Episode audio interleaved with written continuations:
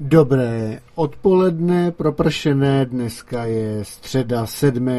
února jejich roku 2024 a netradičně, výjimečně dneska eh, studio Klatovy vysílá od 5 hodin eh, s názvem pořadu velmi zajímavým, budete eh, překvapení, který se jmenuje Expedice Sibiř 2023 s Romanem, a pardon, s s Radomírem Wolfem a doplňovat ho bude uh, můj známý kolega Mojmír Mišun, takže se máme na co těšit, uh, velice zajímavé uh, téma a hlavně tento pořad samozřejmě je videopodklad, takže pokud jste ještě nestihli zapnout SVTV, rozhodně to udělejte, bude se na co dívat.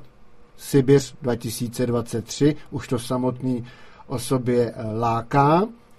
A tento pořad eh, je samozřejmě interaktivní, může být, můžete se samozřejmě i zeptat Radomíra v průběhu pořadu, já bych tom neviděl žádný problém, anebo i napsat, takže můžete zavolat do studia na číslo studiové 775 015 940 a taktéž můžete napsat e-mail studio.klatovi.gmail.com a protože, protože SVTV má, je na Odyssey, kde můžete taktéž napsat svůj vzkaz. Takže to jsou um, prameny, jak se spojit se studiem dnešního velmi zajímavého pořadu z dálného východu.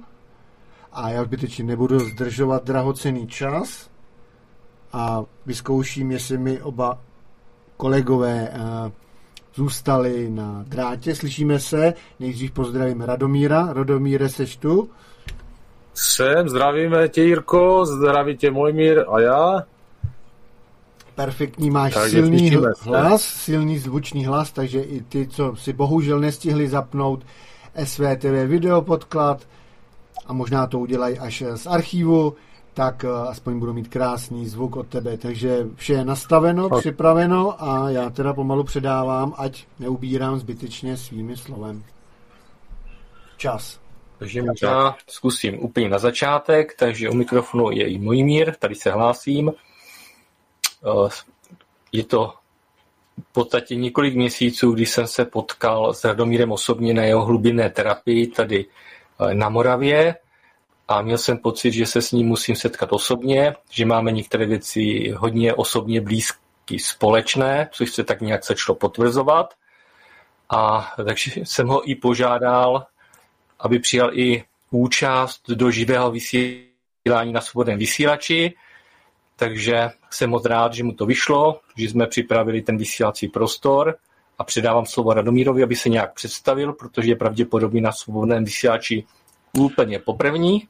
No ano, děkuju, děkuju, že jsem poctěn eh, být přítomen eh, se svobodným vysílačem. A ono vlastně, já děkuju Mojmire, a eh, to vlastně sahá hodně do hloubky. Všechno, celé Rusko, Sibíř, šamanství a starověké védy. Jo?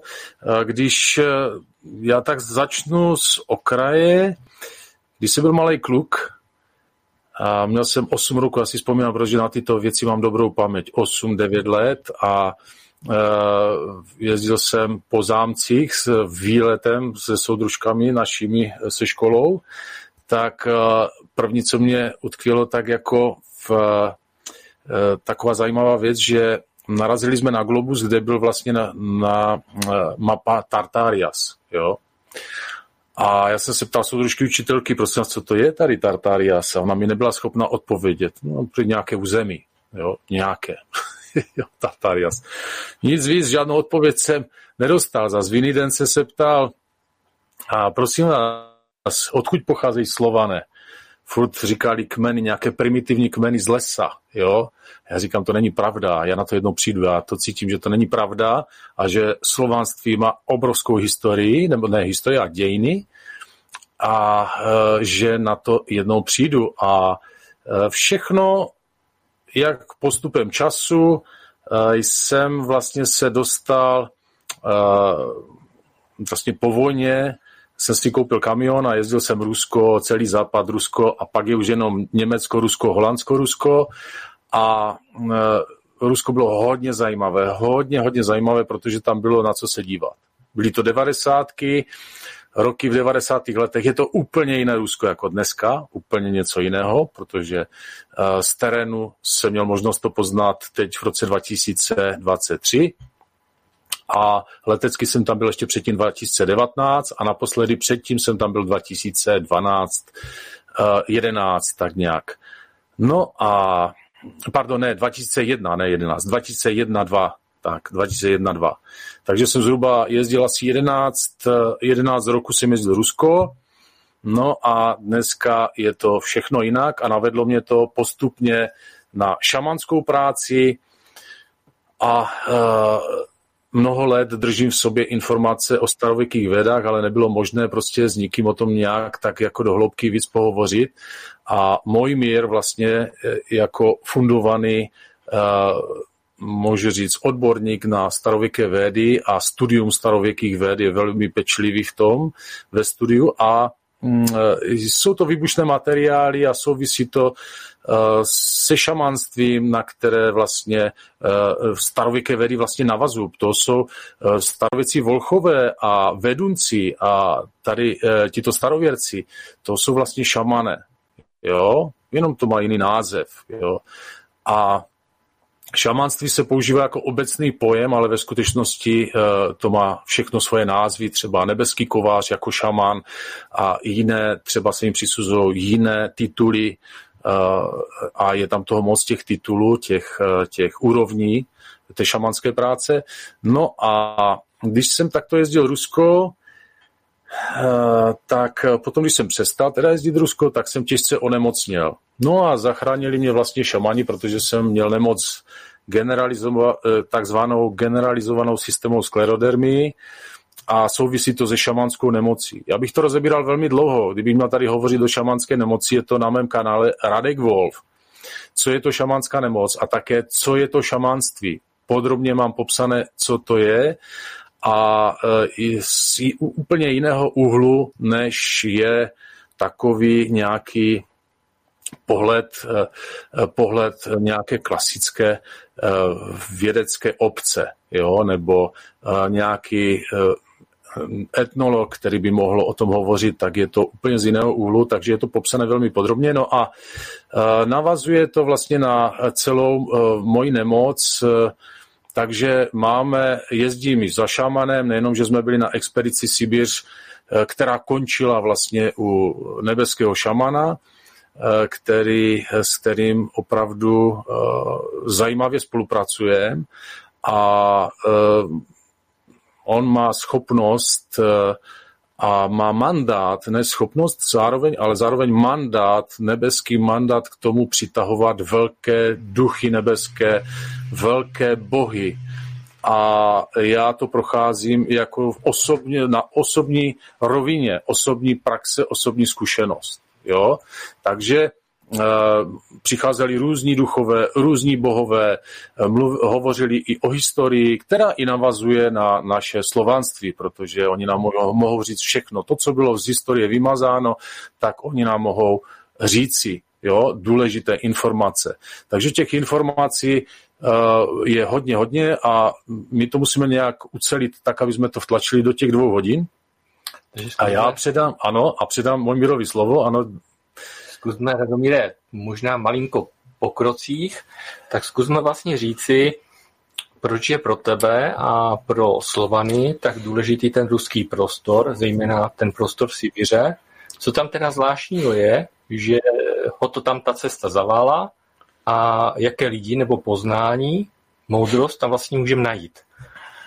Dobře, já to teďka řeknu bez ega, jo. Ono to bude možná vypadat jako, že to je z pozice ega, ale není, je to z pozice tvrdé praxe.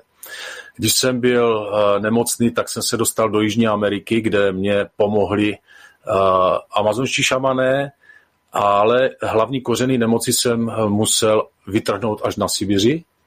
A ono to bylo tak, že Eh, jsem byl napojený, vlastně na Sibiři se dělají rodové rituály a jsem napojený skrz rituál na nejsilnější moje předky z, mé, z mého rodu. A abych se mohl dostat na Sibiř, tak mě tam dovedla moje prababička, která se jmenuje Alten Belik. V překladu to je Zlatý dárek s mým otcem, který odešel v roce 2018 a k ní se připojil. Takže mě dovedli přímo na místo síly šamano, šamana, který se mnou spolupracuje a já s ním, jo, nebo my spolu a mm, zároveň to souvisí i s, s expedicí Sibiř, kde jsme jezdili na megality, kde jsme mm, mm, vlastně natočili naši starověkou Orianu, nebo pozůstatky starověké Oriany. Jo? Což je Oriana, je naše velká staroslovanská, nemůžu říct kultura nebo národ, Říše. Nebo říše, impérie. ne, pardon, impérie, spíš, ano, hmm. impérie říše. A je to hodně zajímavé, protože v dávné době bylo hlavní město Oriana na této planetě a my jsme, eh, my jsme eh, měli ob, úžasné technologie, měli jsme úžasné eh, takový způsob žití zde se stvořitelovým takovým řádem a zákonem. Jo, proto jsme se dožívali 900 až 950 let a víme, že prostě dneska je to ten parazitický systém, který tady je, otrocký a e, máme uvězněnou naši mysl a ta naše mysl vlastně funguje na těch pěti smyslech, což, což je velký problém. No a my, nebo nám se všem jedná, abychom se z tohoto dostali postupně a ta šamanská práce, kterou dělám se šamanem, Eh, je vlastně úplně stejná jako, eh, jako v tě, z těch dávných dob těch starověrců. Ale oni si to tam ještě zachovali a jsou, eh, jsou tam inkarnováni vlastně na základě do těchto čistých míst, inkarnováni záměrně velkými bohy jo, přímo šamané, kteří mohou ovlivnit hodně v realitě. Já kdybych tady, Jirko, já kdybych tady spustil skutečnou pravdu, tak ti, uh, tak ti zavřou tady svobodný vysílač. Proto my přemysťujeme, víc otevíráme ty rozhovory přímo na seminářích a uh, Mojmír dobře ví, jak, jak je to všechno nejenom cenzurované, ale blokované, protože máme blokované eh, YouTube, některé videa prochází přes YouTube, některé ne, budeme přecházet na jiné platformy a Facebook rozbitý, mám všechny sociální sítě od WhatsAppu a tak dále. Eh, takže je toho moc a eh, co se týká toho šamanství a té šamanské praxe, tak s těmi duchy je to hodně zajímavé. Jo? Přicházejí různí duchové, zajímaví duchové, třeba duchové, kteří mají na starosti celou planetu, pak jsou duchové, kteří mají na starosti veškeré vodstvo na planetě, pak jsou zase duchové, kteří mají na starosti veškeré zvířectvo, jo? takže e, třeba duch, který má na, starosti celou planetu, se jmenuje Šárgechán, který má na starosti eh, celou přírodu, tak se jmenuje přírodu a zvířectvo, se jmenuje Chán eh, a vodstvo, kdo má na starosti, jak se jmenuje Losud Chán, jo, to by, a další a další, to by jsme dlouho o tom hovořili, takže jsou tady velká, velká moudra od těchto duchů a můžeme probrat s nima naprosto všechno.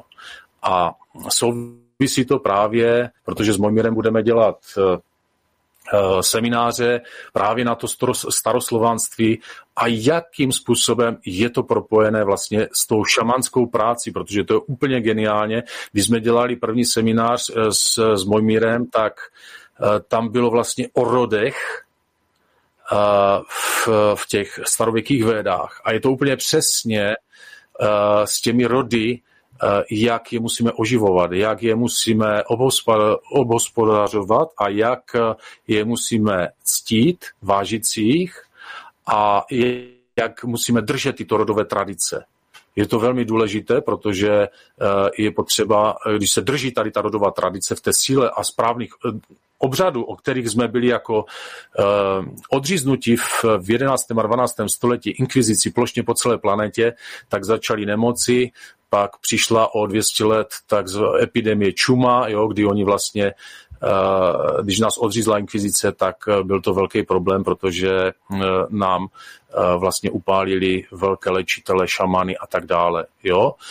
Nějak ta temnota tady vstoupila, drží to do dnešní doby. Proto je nejožahávější téma staroslovanství a proto poznáte dneska, kdo vám řekne na, na té takzvané duchovní úrovni v uvozovkách, tady v Československu, že žádní Slované nemají žádnou historii a to říkají i takzvaní duchovní, tak to není pravda. Jsou přesně řízení, tady takzvaní duchovní, jsou přesně řízení temnotou a jistým, jistými skupinami. Takže je to takový dneska, jako kdyby my s nikým nebojujeme, ale je to boj. Jo, je to boj, který se kříží přes Československo tak jako se křížily horké války dříve, tak se kříží uh, i, i tyhle takzvané duchovní, takzvané duchovní války. No a uh, ta Sibiř, když jsme jeli na tu Sibiř, tak uh, to souvisí vlastně, se ta, to Československo má velmi silnou zónu v tom, že se tady dělá vlastně most mezi Sibiří a Kolumbií, jo, kolumbijskými šamany a mudrci. Jo, to se postupně tvoří, protože eh, duchové eh, tohle chtějí, aby jsme zvládli. Jde o to, aby jsme to technicky zvládli a spojili tyto mudrce se sibirskými mudrci, což se, eh, se sibirskými šamany, co se stalo, ale my potřebujeme udělat do budoucna společné rituály a to bude velký problém. A pointa je v tom, že oni můžou hodně pomoci té planetě. Pomoci lidem, pomoci ekosystémům a byl by to takový započatý návrat právě i k těm starověkým tradicím.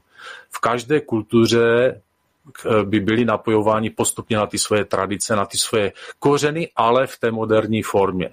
A s, s Mojmirem vlastně, eh, když jsme eh, dělali tady mm, eh, tento seminář, tak to úžasně korespondovalo s tou šamanskou prací a někdy se musel říct, že opravdu byl tam takový moment s těmi rody, že já říkám, Mojmire, ty jsi první chlap, který si řekl tady o těch rodech přesnou souvislost a jak to má vlastně vypadat, protože takhle je to přesně v té šamanské práci s těmi rody a e, oživování těch rodů a z toho zdraví té síly v těch rodech a já jsem tedy řekl na tom semináři, že jsme kam teda před tebou klobouk, protože tohle za posledních 30 let nedokázal nikdo říct.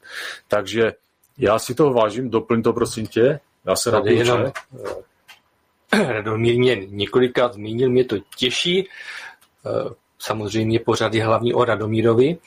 Eh, Radomíre, mohlo bys vlastně trošku vlastně vysvětlit takový ten fenomén, že jsou lidi, kteří jezdí eh, na Sibiř, do Ruska, eh, podívat se na tu šamanskou tradici, pak lidi, kteří přes to slovanství se probouzí do té védické tradice, tak tam hledají pozůstatky Velké Tartárie.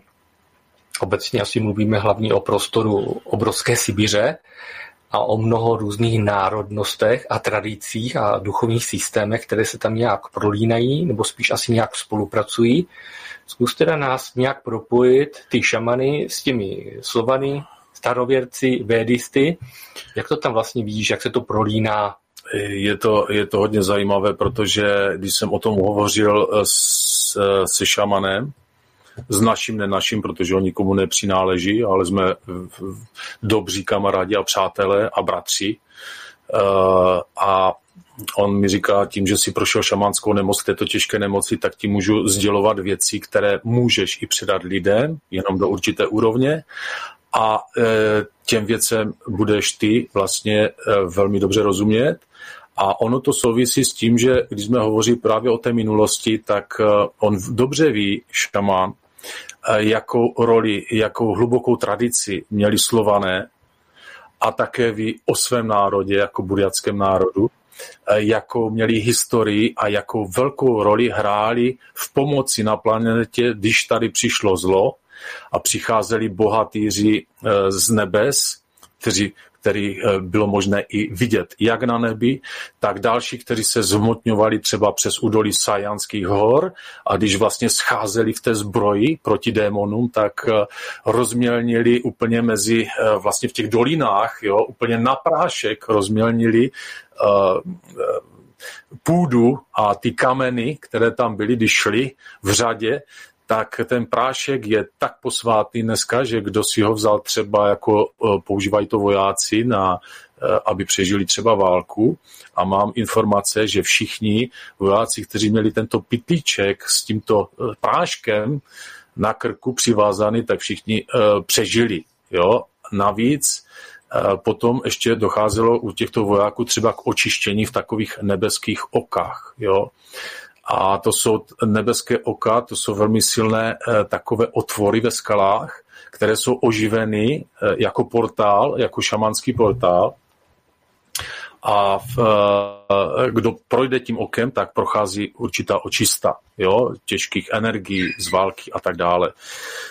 No smutné akorát bylo, že tyhle, eh, v tyhle oka nebeské, kterých je mnoho, oživené šamany, tak eh, prosím vás, důležitá informace pro všechny, co se týká těchto, těchto věcí, tak buddhisté vlastně špuntují tyto nebeské oka a staví, staví do těchto nebeských ok buddhistické svatyně a přesměřovávají, ničí tu energii, blokují a přesměřovávají k těm uh, satanským světům, jo. Uh, nížný mír, jak jim říkají šamani, do nížného míra, spodních světů. spodních světů.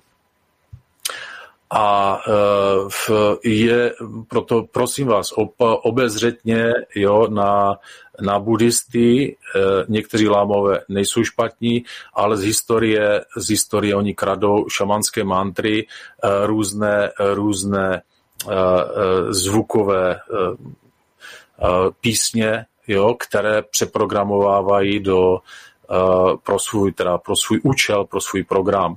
A tam třeba je v Burjacku je Dacan, který, eh, který vlastně navštěvují turisté a je to také svatýně taková, kde je jako jeden láma, kterému už skoro 80 let rostou nechty a vlasy, protože je v klinické smrti. Jo. A to není, oni ho tam vlastně energeticky drží. Takže to není legrace, proto doporučuji, aby nikdo, aby nikdo nepodporoval uh, finančně ani desátkama prostě něco takového, jako, je, jako jsou buddhisté a Dalai Lama už vůbec ne. Jo? Takže Uh, takže Dalai Lama je černý mák a už před 30 lety jsem říkal, co tady dělá, tady nemá vůbec co dělat, takový černý mák, protože vidím jeho usmíšky a vidím do jeho duše a vím, kde je zařazen a s kým pracuje a tak dále. Takže Eh, je to moc toho ve hře navíc. On ještě měl takovou drzost Dalai Lama, že v 90. roce v 90. roce eh, po pěrestrojce v Rusku se dostal na Bajkal, kde byla skalka šamanka, je to velmi posvátné místo, kde šamane dělají rituály a on měl tu drzost dokonce to prohlásit za buddhistickou svatyni. Jo? a energeticky se to snažil krást a lákat vlastně na to turisty, lidí a, a pro svoje vlastně ty účely, potřeby a tak dále.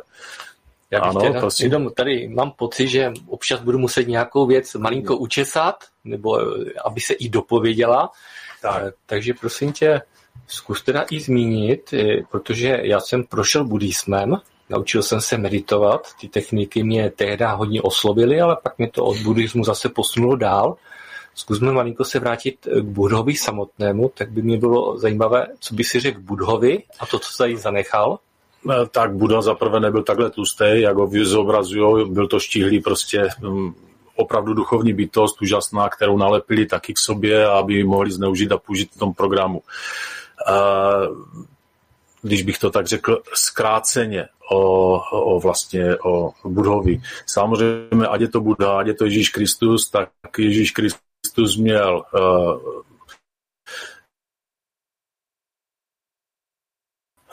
ono by to znělo jako nějaký duchovní nacionalismus, ale ono byl to vlastně volch starověký se žlutým eh, blond vlasy. Jo? Takže uh, takových bylo více, takových duchovních takzvaných bylo více.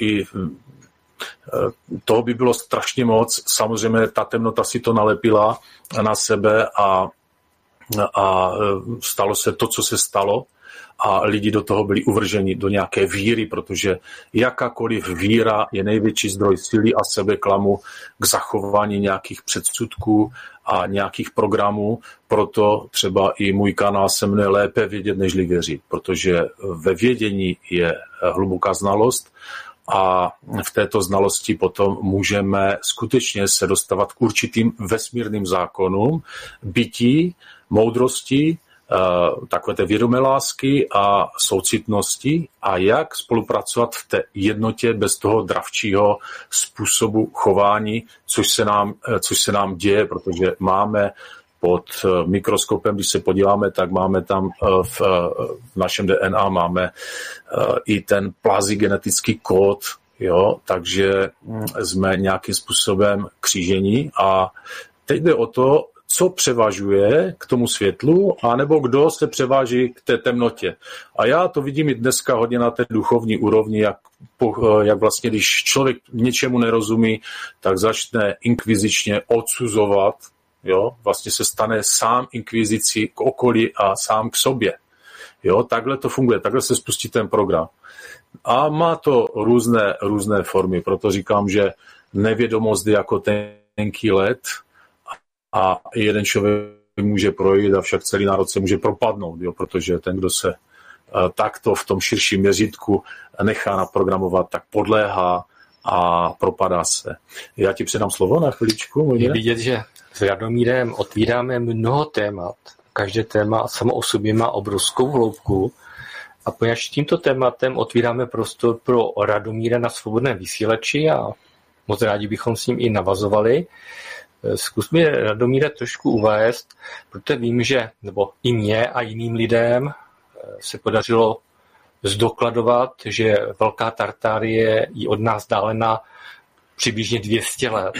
Že někdy na počátku 19. století byla za velice dramatických a agresivních podmínek v podstatě globální válkou eh, zbytek nebo dožívající vedická država imperie zničena Eh, takže jenom, kdybychom navázali na to, že, že to máme jako fakt, zkus tak malinko říct, co se od toho resetu vlastně v prostoru Ruska dělo.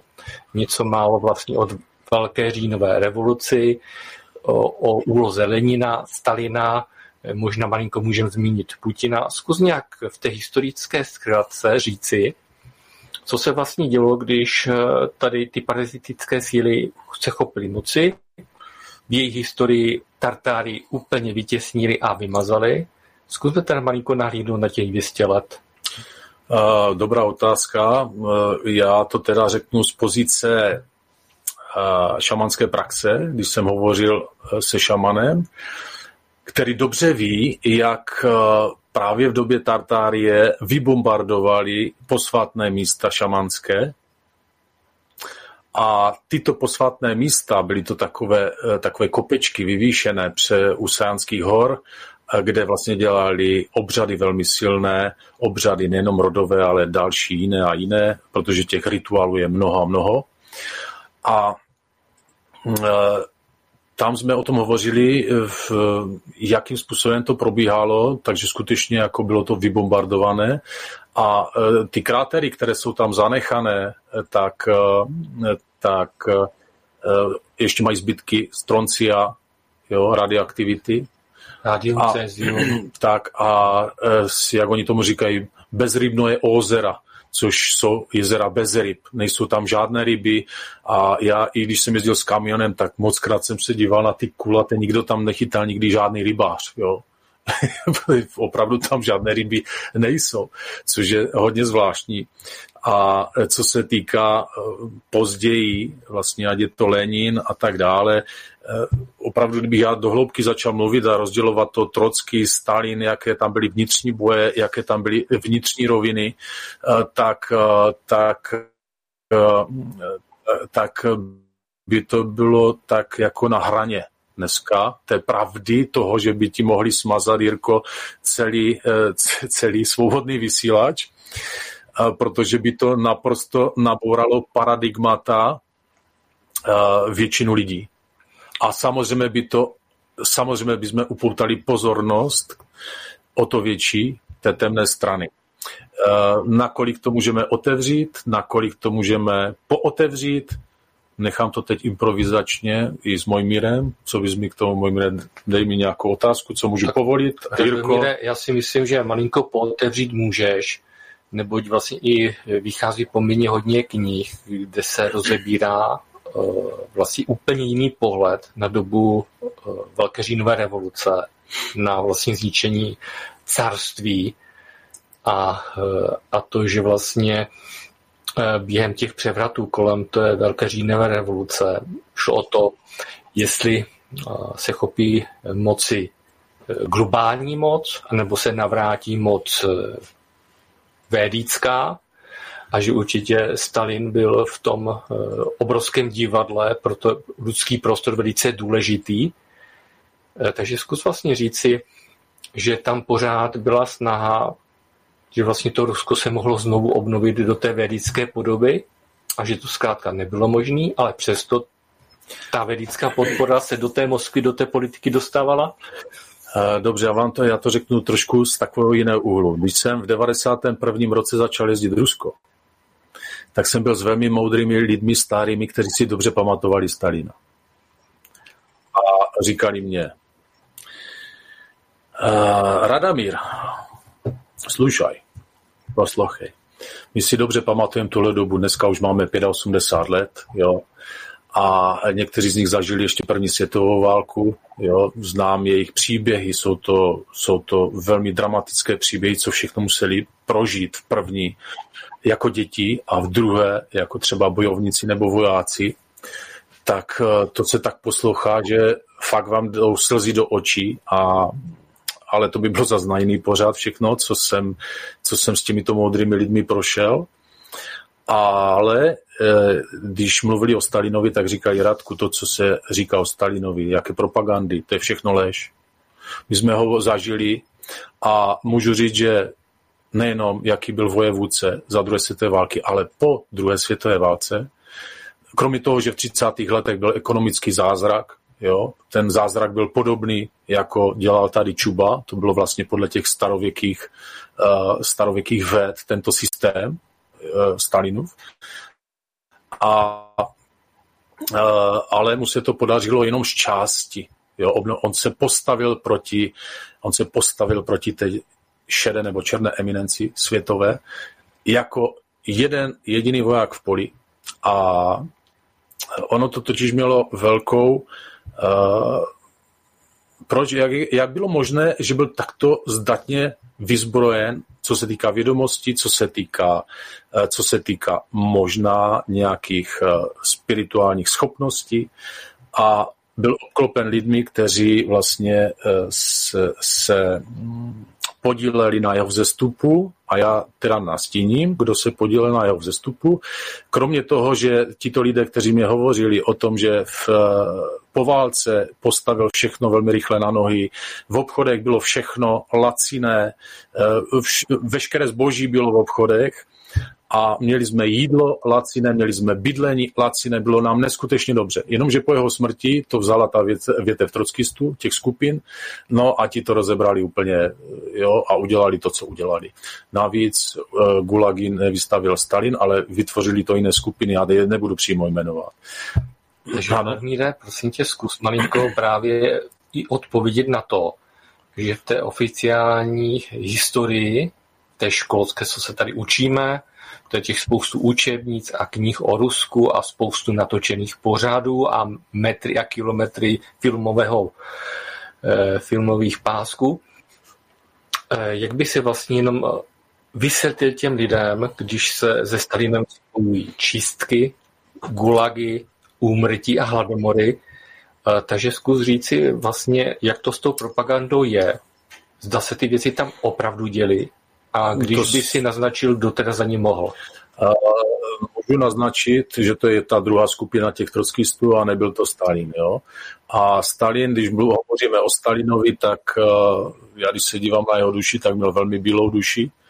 A já vám řeknu takovou věc, že když byl ve vyhnánství, když byl ve vyhnánství v roce 9. prosince 1903 a, a později, tak uh, byl tam asi čtyři roky, tak byl, eh, tak byl eh, v, ve vinánství ve vesničce jako první Novaja Úda, což jsem změlý kolem, ale nebyl, eh, nebylo to v programu, zrovna nebyl ani na to čase tam, protože byly jiné programy, které jsme museli splnit časově, ale podíváme se tam příště do Novoje Údy, protože ona je od Bajkalu nedaleko.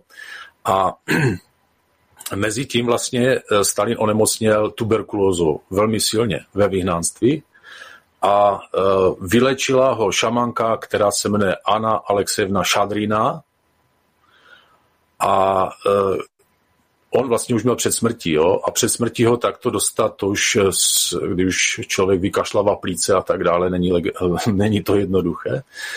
A takže ho z toho vylečila, mezitím on byl velmi zdatný na, měl, byl zdatný na, uh, rozuměl zvířatům a měl svoje sibirské lajky, uh, s kterými se pohyboval, se saněma se pohyboval uh, po Sibiři 80 km za 3 hodiny a mm, jednou chytal ryby, no propadl se pod led a v tom se objevila zase tady ta Alexevna Šadrina a vytáhlo, vytáhla ho spod ledu, takže mu zachránila život po druhé. No a mezi tím ona svolávala na 300 šamanů z celé Sibiře, nebeských šamanů. Ano, nebeských šamanů. Uh, ještě ty si předtím dal otázku, abych to vložil jako takový mezistupinek, tak uh, jsou tam černí šamani na Sibiři a jsou tam nebeští šamany. Jo tak eh, černí šamané pracují s krví, dokonce s eh, krví, že třeba eh, po jako vlastně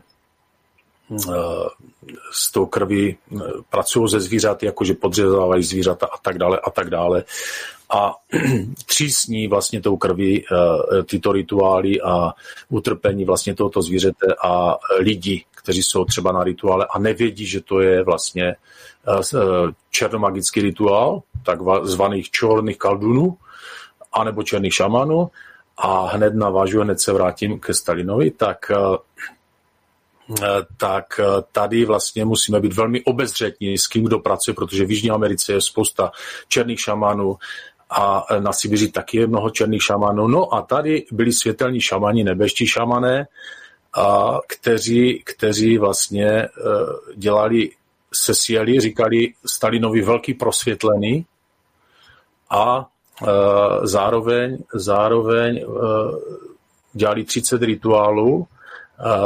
Hlavní šaman se jmenoval Kitkaja, který to vedl a oni ho infiltrovali vlastně mezi skupinu, tu temnou skupinu, jako takovou nebeskou rozvědku. Jo? Jako přímo do Moskvy. Přímo do Moskvy, hmm. tak.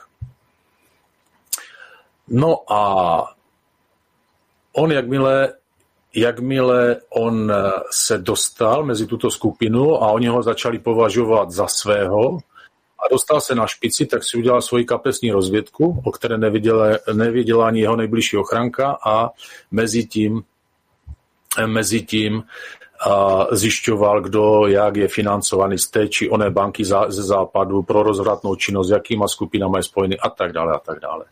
Takže e, to se dělo, no a on podle toho potom uh, je likvidoval a čistil, co, co šlo. Nakonec Trockého dohnal jeho agent vlastně až v Mexiku a v Mexiku ho zabil vlastně Cepínem, jo, Trockého, jenomže ta skupina už byla tak rozvětvená, protože má další zástupce, další zástupce a po jeho smrti to všechno stejně převzali.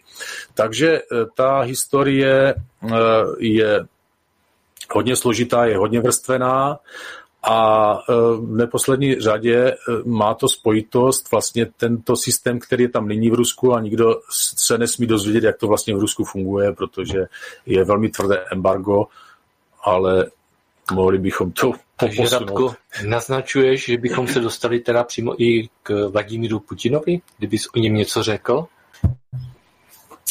Nemůžu říct jako všecko, to neznamená, že jsem já s někým spojen, já jsem úplně samostatná jednotka, ale eh, musím říct, že když se na něho díváme, tak eh, je, je opravdu eh, z vysokých nebes a má velkou ochranu bohatýrů, ale do detailu to nemůžu až tak rozebírat, protože je to nynější vlastně taková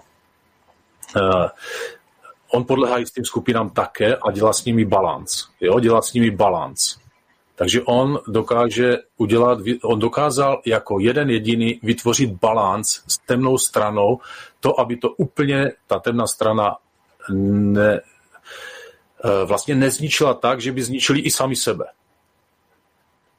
A on jim to velmi, velmi podrobně vysvětlil, jak by k tomu došlo. Proto i ta temná strana se snaží uh, oslabit, ale zároveň něco popustit. A on vytvořil tento velmi zajímavý balans. Takže to, co se všechno, tady ty propagandy lží a tak dále, to, to jsou všechno lží. Jo. Já bych to rozebral do podrobna, ale to zase nemohu. takže propojili jsme to historicky, takže Radomíre, můžeme se zase vrátit eh, k té Sibiři a tvé cestě tam. Jak vypadá teda cesta sibirského šamana? Já si teda eh, šaman si asi, asi pravděpodobně ještě říkat nemůžeš, protože seš teprve na té cestě, tak zkus vysvětlit, jak to vlastně probíhá. Prosím vás, já žádný šaman nejsem a nikdy nebudu a ani nechci. Protože je to tak, eh, já mám jenom mandát k některým věcem, ke kterým jsem pověřen a co mi říkají duchové. Já mám pravomoc eh, přivolat vlastně jenom moje předky a koho přivolají předkové moji, to už oni rozhodují. Ale šaman má pravomoc kohokoliv přivolat a to už jsou, to už jsou úplně jiné levely, protože to jsou, tam jsou bohové různí a tak dále, nejsou jenom předkové, jsou tam bohové, jo, velcí bohové. Ty jsi mi, Radomíre, hezký nahrál. Já tady si budu tvářit, že zvědavě budu to povídání s tebou posouvat. Eh, takže to vypadalo, že ty jsi v jakési pokoře velmi, co na tobě vidím, vděčný za to, že se k tomuto poznání dostáváš, že tvůj učitel přesně ví, eh, co, kdy, při jakém setkání ti má předat, co tě má naučit Zkus vlastně říct, jak vypadá ten vyšší level těch nebeských šamanů. Zmiňoval si kolumbijské šamany, který že vlastně hledal zástupce těch světých šamanů z toho prostoru Ameriky až té střední, jižní nebo severní. Tak zkus říct vlastně, jak vypadá ta práce těch opravdu světelných šamanů, jak vlastně se snažil, aby se i oni v České republice setkali tak zkus prosím tě vysvětlit toto, abychom to nějak chápali, ty úrovně práce.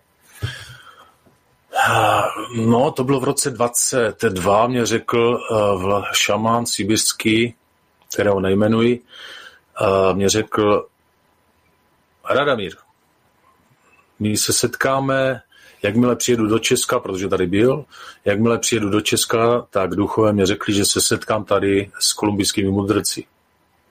Jo? A my jsme se setkali dokonce tři kilometry od mého bydliště.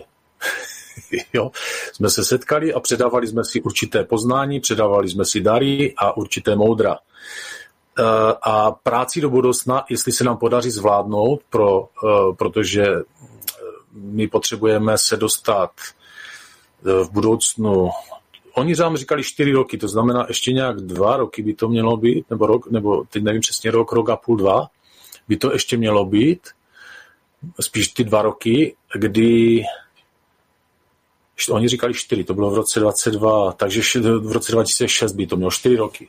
Oni říkali, za čtyři roky uh, byste měli spolupracovat, setkat se, ale bude to záležet hodně na lidech, kteří budou zodpovědní k tomu, aby vám mohli pomoci, co se týká uh, zorganizovat celý projekt. Jo? Zaprvé finančně to bude náročné a celá pointa tkví v tom, že když oni se spojí pro společné rituály, tak přistoupí ještě další bohové, kteří uvidí, jak jsme převzali zodpovědnost zasvědčení zde a jak jsme to dokázali v té rovině, tady té praxe, v té reálné, uh, uskutečnit. Pak by přišli další velcí pomocníci, opravdu velcí pomocníci a mohli by této planetě pomoct, protože hodně pomoc.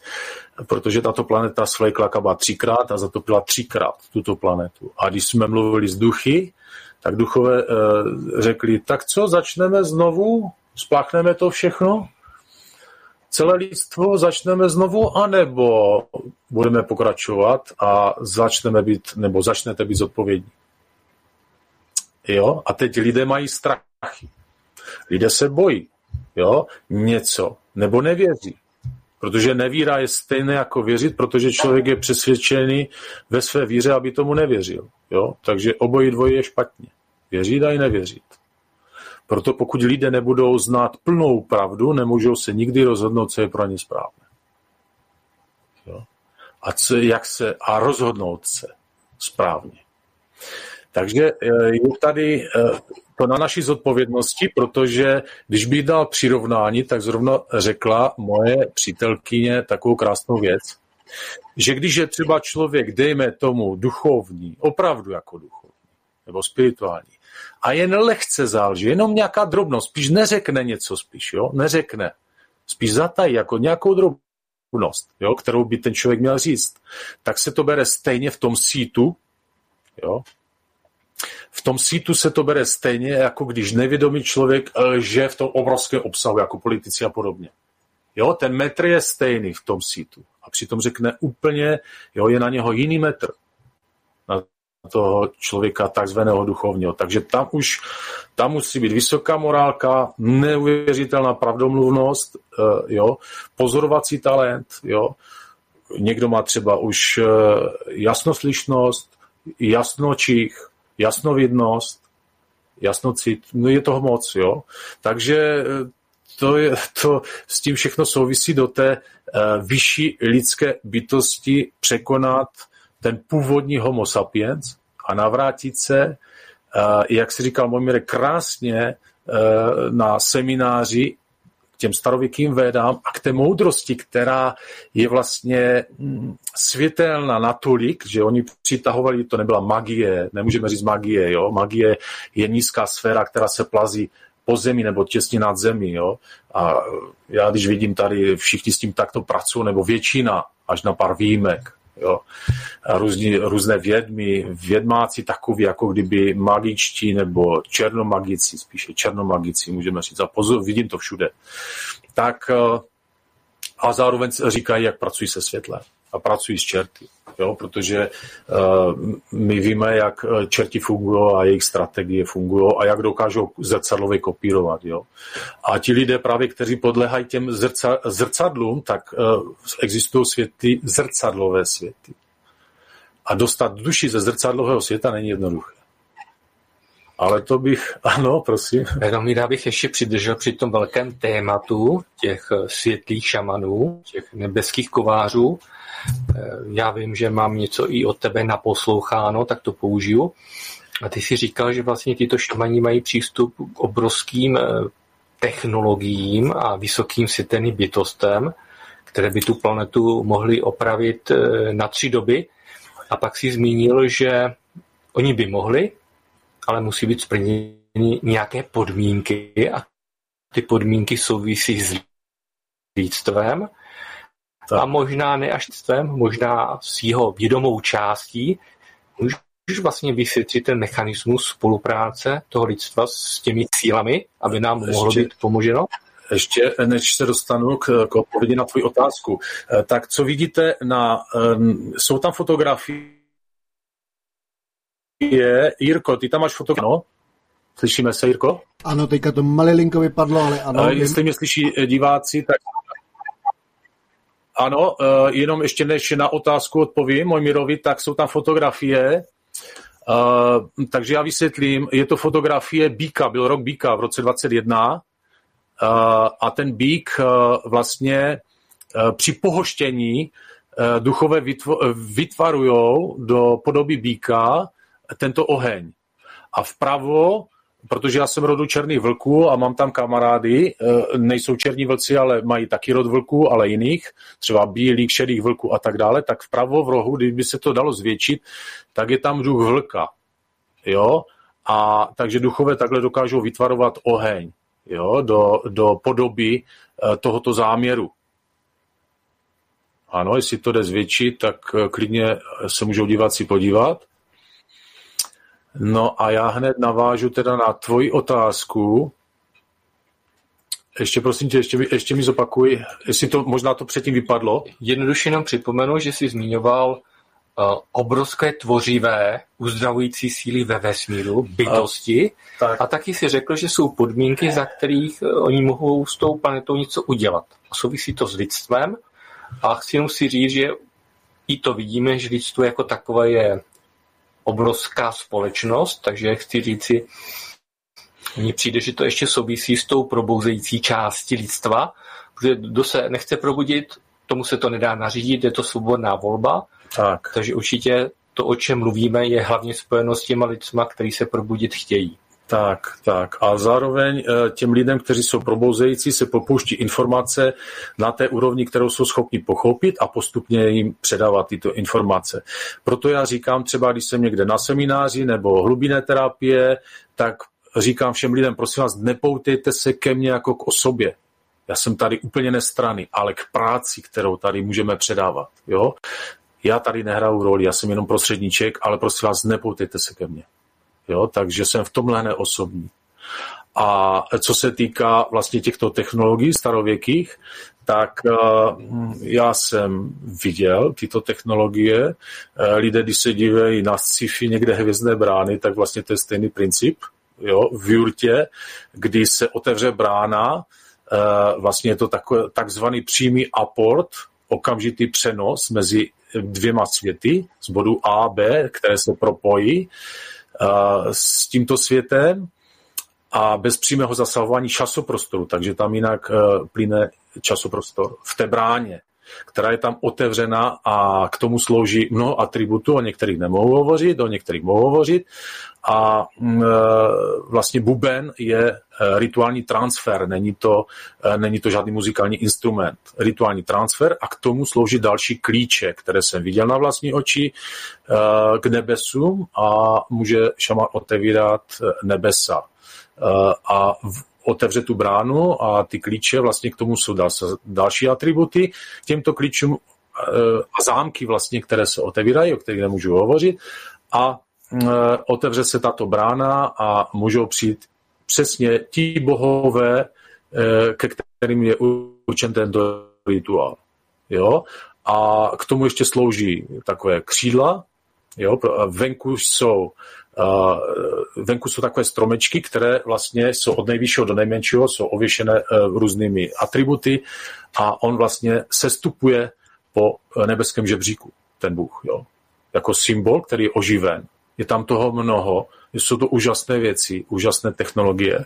Takže kdo vidí sci-fi, tak vlastně tenhle, ten, ten, eh, ta brána vlastně funguje zároveň jako přemístěvač toho časoprostoru eh, s těmito světy. A když eh, třeba šaman vystupuje do těchto světů, tak proto zase souvisí souvisí zase jiný trošku rituál, kdy on buď vystoupí na, ne, buď na nebeském koni nebo na nebeském jelenu, jo, a může zase eh, do těch světů a komunikovat s těmi, eh, s těmi bohy nebo různě s, s těmi duchy nebeskými, anebo přímo se samotným stvořitelem. A zároveň, když se vrátí, eh, když se vrátí zpátky, tak předává to lidem, anebo se otevře brana, když zavolá on do našeho světa. Jo, tady tyto velké bohy třeba. Což jsem byl svědek, byl jsem u toho svědek, takže mám mnoho eh, nebo dosti zkušeností s tím, co se děje a zároveň, když, eh, když bych vlastně tam a, nebo co jsme hovořili s těmito bohy, tak nám říkali, zajímavé věci, třeba blízké budoucnosti a tak dále, eh, co se týká válek a tak dále a tak dále. Takže eh, něco třeba můžeme, to taky nám řekli, jak to bude před rokem a půl nám řekli, jak to bude třeba na Ukrajině pokračovat, kdy to skončí a tak dále a tak dále. I jak ty propagandy budou, jak ty kybernetické války. A přesně nám řekli ty datumy, ale to se všechno splnilo, ale já to nemůžu říct blíž, protože to už by bylo, to už by bylo natvrdo a ten, ten, ten vysílač by byl zablokován. Jo. Takže, takže takové věci. Kromě, mimo jiné, Mimo jiné, ano, chtěl si položit otázku? No, spíš jenom rozvést, protože si mě i vlastně, vlastně potvrzuješ i to, a což v alternativě nebo v těch duchovních systémech, v těch česko-moravsko-slovenských není úplně zřejmé. A to je to, že po té duchovní cestě stoupáme krok po kroku nahoru. Že se nám zvětšuje kapacita schopností, vědomí, zkušeností, a postupně se nám odkrývají hlubiny moudrosti, které na těch nižších úrovních se otevřít v podstatě ani nesměly. Tak jen budu rád, že mi to potvrdíš, a ano, je že to... vlastně proto tady nemůžeš žít všechno, protože se, je potřeba se na tu cestu vydat a, post... a i přijmout i to, že v dané okamžik ten adept je jenom někde nějakém. Můžeme ještě hlubinných terapií, nejenom, že čistíme to tělo, ale a mineralizujeme buněčnou verzi DNA, komplexní, eh, startujeme endokrinní systém, pomáháme, pomáháme vlastně čistit eh, mozkové funkce, jo, mozkovou tkáň, eh, viry, plísně, bakterie, máme tam techniky při těchto terapiích a zároveň můžeme zařazovat nové sekvence, schopnější sekvence do DNA a rozšiřovat vlastně šrobovice DNA. Je to po malinkých kručcích, jak říkají, malinké kručky. Teď jsme vlastně eh, v kaplici, když jsme měli eh, hlubinnou terapii, tak jsme i zavolali naši slovanskou bohyni Ladu, tuto naši matičku, máter, přečistou, prečistou máter, bylo to, eh, bylo to moc krásné, je, její vlastně požehnání a e, poženání rodům a e, ladění vlastně mezi námi všemi, jo, s tou neuvěřitelnou láskou, e, protože mě mrzí, no mrzí, jako z toho, já jsem v tom jistým způsobem neosobní, ale pokud bych měl takový ten slovní termín použít, tak ten lidský, tak mě to mrzí, i když jsem neosobní, tak, tak vlastně na Sibiři pod tajgou jsou rozpadlé, polorozpadlé svatyně, Dříve byly eh, z, z minerálu, později byly dřevěné a eh, jsou mm, jsou vlastně pod tou tajgou, což mě mrzí a my eh, to oživujeme a začínáme s, s ní pracovat ale jsou to takové její zajímavé části. Jo. Ona, když přijde v plnosti, třeba na, když byly rituály a přijde v plnosti na rituál, nebo obřad, tak ona při, vlastně přistoupí s takovým větrem, tam jsou nachystané zvukové harfy, ona do těch harf se opře a ty harfy začnou hrát, pak se všechno sladí s těmi přítomnými a pak jsou tam určené kněžky, které, eh, které přímo s ní hovoří a předávají tyto moudra a rodům jo, eh, předává vlastně, eh, co je potřeba řešit, vyřešit, tak předává těm přítomným na tom rituálu a je to stejný princip, jako s kterým pracujeme my na Sibiři.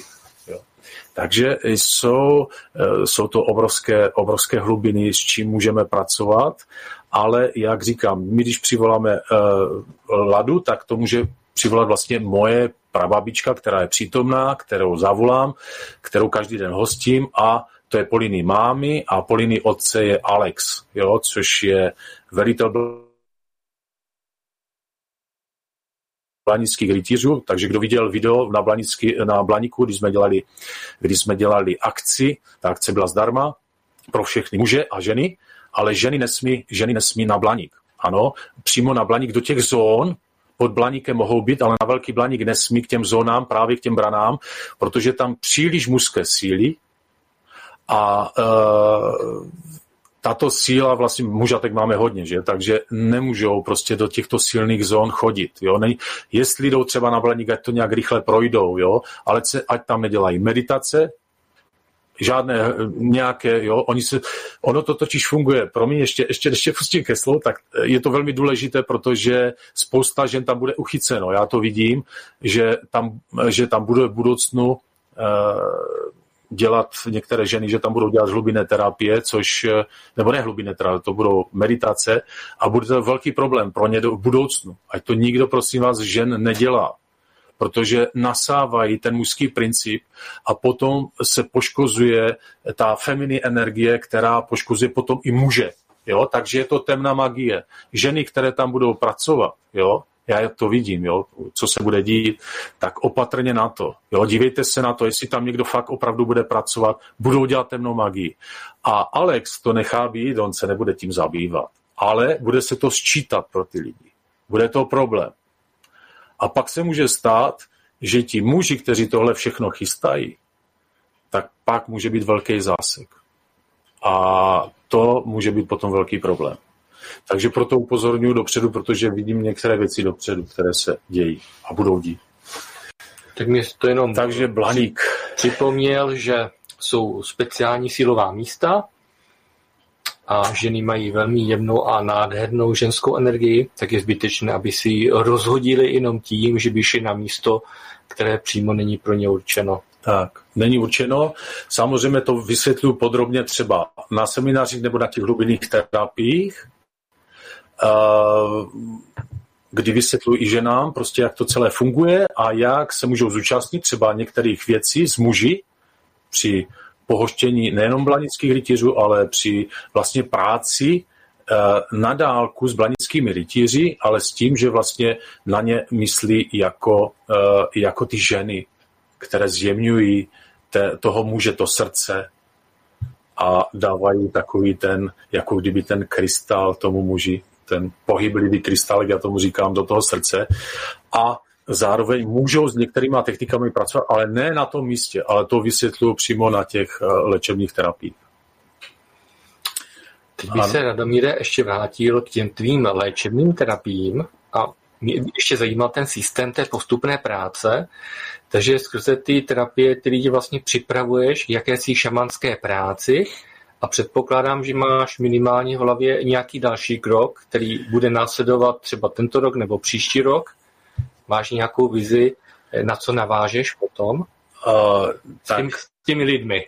Uh, tak uh, hlavně uh, lidé musí porozumět tomu, že dříve byli napojeni na všechny rody předků, svých předků, na rody svých předků, což dneska je odříznuté toho inkvizici za posledních 800 let. Proto jsou disharmonie, nemoci, demoralizace, destabilizace jo, mezi lidmi. Proto se děje to, co se děje, co vyučují děti na školách.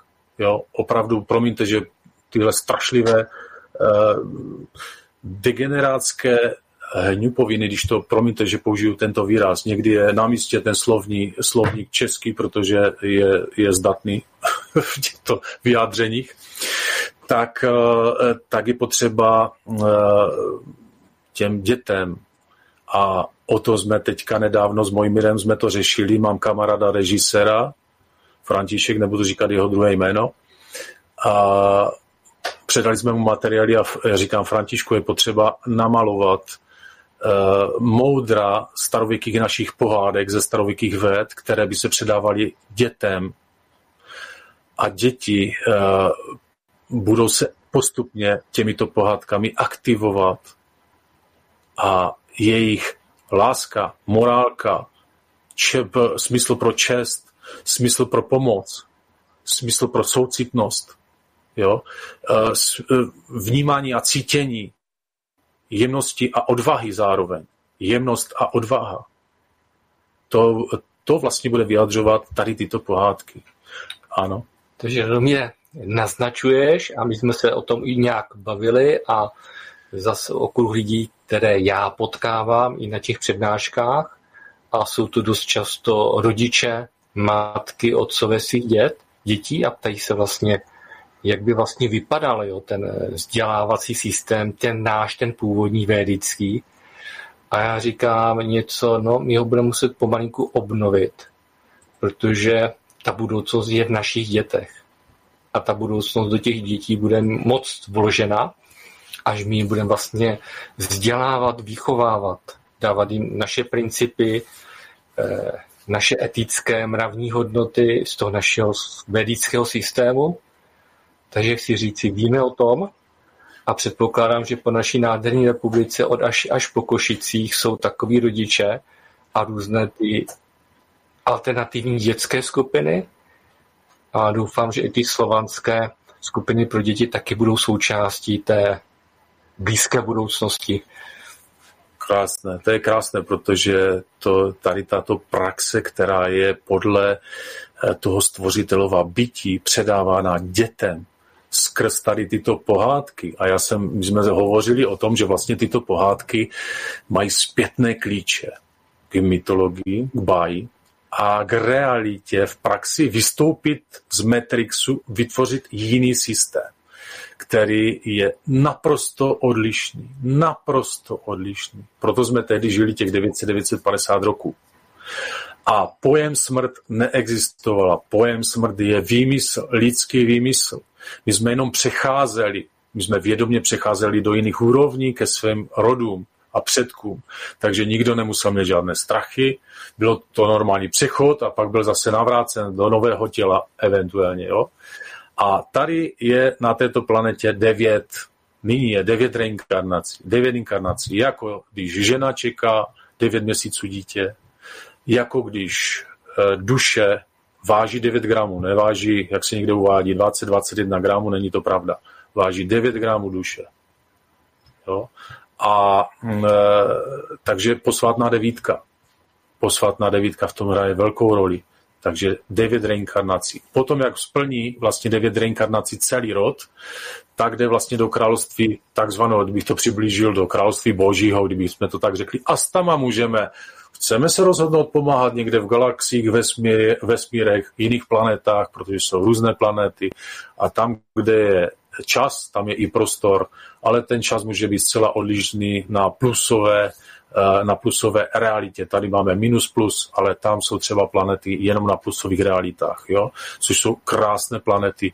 Ale není, a i blažené planety, ale není to ta nejvyšší blaženost. Jo? To také v léčebných eh, terapiích děláme, eh, děláme vlastně se stvořitelovým lůnem, jo? protože já jsem byl eh, několikrát v klinické smrti a mohl jsem i obejít dejme tomu celý ten tunel a tyhle ty věci hry. A bylo mi to zobrazeno, nejenom zobrazeno, ale všechno jsem zažil vlastně na vlastní kůži, ne kůži, kterou se tam žádnou neměl, jo, na vlastního ducha.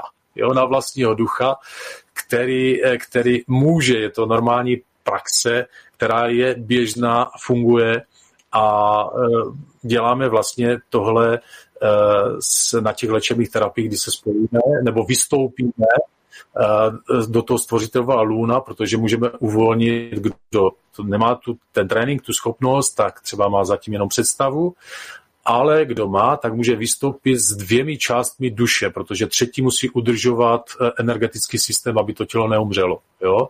A má to úžasný léčebný proces. A zase u toho pomáhá moje prababička, eh, zlatý dárek a ta vlastně otevírá ty nebesa a my tam prostupujeme. Jo?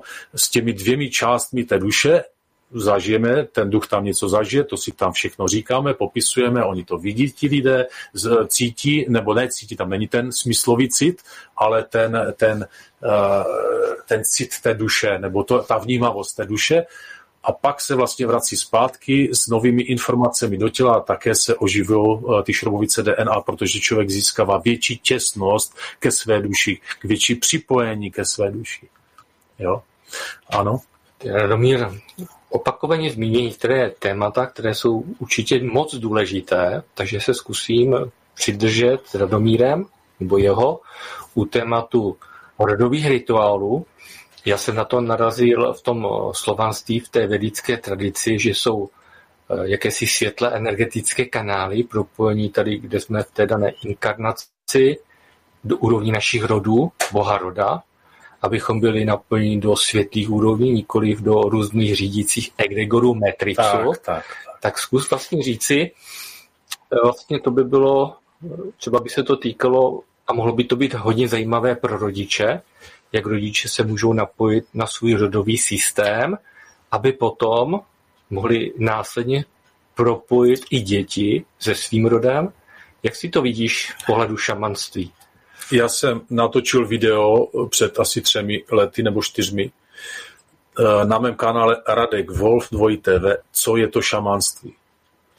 Tam o tom hovořím v plnosti, eh, co se týká, je to samozřejmě jenom malinká částečka, ale v plnosti hovořím o tom, eh, že za tři pokolení lidé budou připraveni a za tři pokolení přijdou velcí bohové, kteří budou plošně napojovat na základě zodpovědnosti lidské, budou napojovat národy předků. My to nyní děláme v takovém malém měřítku a e, na Sibiři a e, některé ty rituály, já nevím, udělali, já jsem byl přítomen asi 60 rodových rituálů, ale jeden rituál trvá několik hodin, než se nachystá.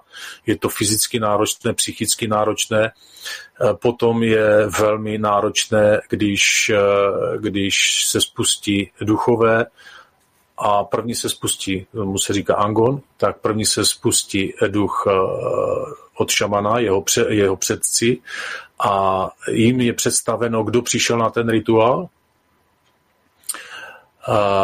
kdo přišel, z jaký, jaké jméno, jak se jmenuje, datum narození a oni vyhledají nejsilnější předky v jeho rodové linii.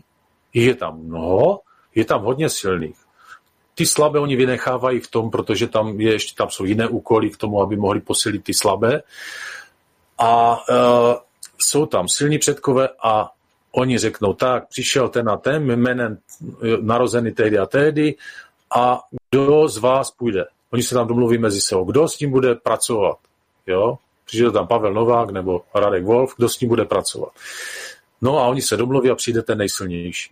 Jo, přijde nejsilnější a ten mu v tom napojení rodového rituálu, kdy je potřeba obrovský nášup energetický, aby se to propojilo mimo Matrix, a e, potom vlastně dochází k tomu, že ti předkové začnou chystat situaci tomu potomkovi, a tomu potomkovi, co je pro něho e, ukážu prostě bílé cesty, ukážou mu vlastně, e, rozpouští, pomáhají mu rozpouštět překážky na základě jeho zodpovědnosti, když on jde se svými předky a oni, oni vidí, že jde zodpovědně se, se svými předky, že hostí každý den, černým čajem a mlékem je hostím na severozápadní stranu, vždycky zavolám, každé ráno před snídaní. Napřed pohostím je a pak sebe. Já je zavolám, to je jako když, Mojmire, ty sedíš přede mnou, já tě napřed pohostím a pak jako druhý si vezmu já eh, jídlo nebo, nebo eh, snídaní. Jo? Takže je to stejné. Zavolám je, promluvím s nima, jo, ať přijmou tyto dary a oni mi vytvářejí tu cestu, ta, která je pro mě eh, nejlépe eh, v tom životě přijatelná a já mohu uplatnit i některé talenty, které jsou třeba zasunuty a nemohl bych je eh, využít, protože mnoho lidí nevyužije svoje talenty a končí s těmito talenty na hřbitově a předkové tohle dokážou perfektně sladit a vytáhnout, protože já bych do dneška jezdil s kamionem, jo? do dneška. Ale oni mi to tak obrátili úplně na ruby, ale v dobrém, že já někdy nestačím se divit a někdy to musím rychle chytat, ale třeba vám to. Oni mi nakladají to, co můžu zvládnout a někdy jsem třeba říkal, jo, teď si musím odpočinout, teď chvíli, jo, a když se mnou hovoří někdy, tak, nebo ne někdy, ale často, tak Eh, tak je to pro mě takové opravdu hodně zajímavé a zároveň zodpovědnost stále, stále se upevňuje a roste. Teď bych se tě zeptal, protože se samozřejmě prolínáme i se znalostma z posluchačů z různých alternativních duchovních směrů. Zkus malinko vysvětlit i ty pojmy, protože se v alternativě mluví o duchovních průvodcích, ochráncích, teď mluvíš o napojení na své nejsilnější předky. Zkus to jenom malinko vysvětlit, jestli se to líší, nebo je to, jsou to stejné pojmy, jak to tu Tady totiž na těch duchovních úrovních já jsem pozoroval a těm lidem to říkám, někdy to někdy je v tom nechávám, protože těžké mají tak silné ego, že to není možné zatím, že komunikují s některými průvodci, ale komunikují přímo s čerty. A ti čerti se vydávají za průvodce světelné. Jo? Ale se s tím setkávám denodenně. Předpokládám, že můžou být průvodci světelní i temní a že mnozí ano. mluvíš o těch, kdy to není, ten člověk to nerozpozná. Nerozpozná, protože to ego je velmi silné. Proto se musel projít několik klinických smrtí, aby mi rozsekávali ego na hádry. Proto jsou ty šamanské nemoci. Aby rozsekávali ego na hadry. A většina duchovních takzvaných, kteří neprošli tady to, tak většinou, oni to třeba za začátku myslí dobře, ale postupně oni nachystají ti čerti takové situace, velmi chytře, že zpracují nenápadně, nenápadně a začnou jim hladit emoce, začnou je hladit, jako dávat jim jako kdyby výhody určité a začnou se propadat do temnoty. A já jsem, a jsou to takové laciné nabídky, ale oni si myslí, že to je právě ta schudná cesta toho, té duchovní praxe. Že protože by vlastně oni mají představu, že v té duchovní praxe musí být všechno v lehkostí.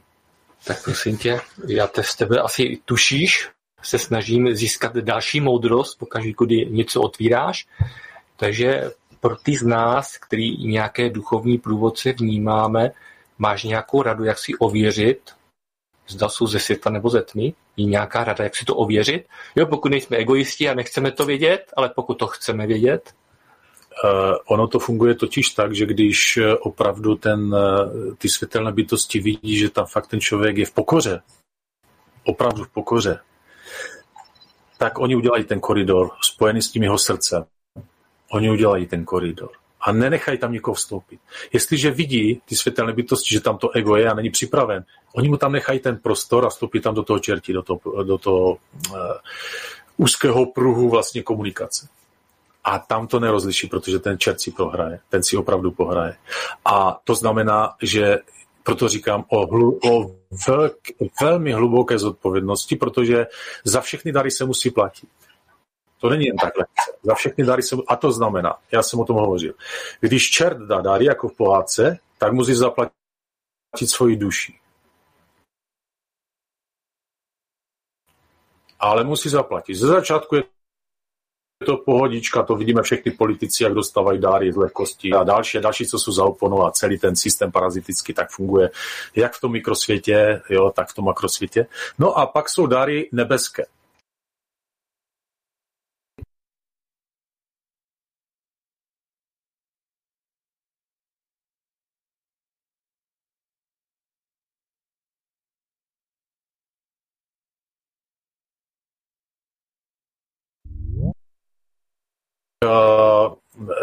Náš slovanský bůh byl velmi rychle vytažený jako slovanský bůh, protože byl eh, tady úžasný člověk, který pomáhal lidem duchovně, neuvěřitelně duchovně ve staré době.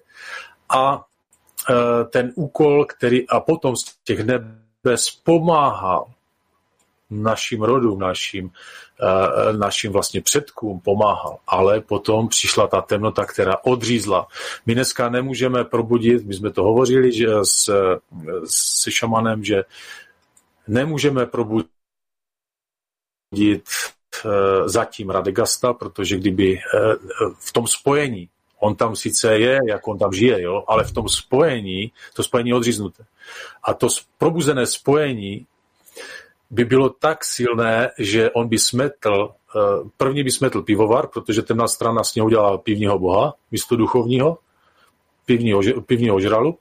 A e, ti chlapi, kteří pijou a pokladají na ty tácky, už jsem to hovořil, tak tlučou do toho, do toho tácku, do toho symbolu, jak kladivem do jeho hlavy. A kolik těch lidí po celém světě je, kteří takhle tlučou do těch tácku, do tohoto symbolu, který je tak vážný, tak důležitý. Oni si to vůbec neví, oni vůbec neví, co jde. Tak jak eh, probouzet, jak dlouho to bude trvat, než ti lidé budou připraveni? On mi šaman říkal, já bych ho mohl probudit, to spojení ale já bych od velkých bohů dostal pořádně za uši.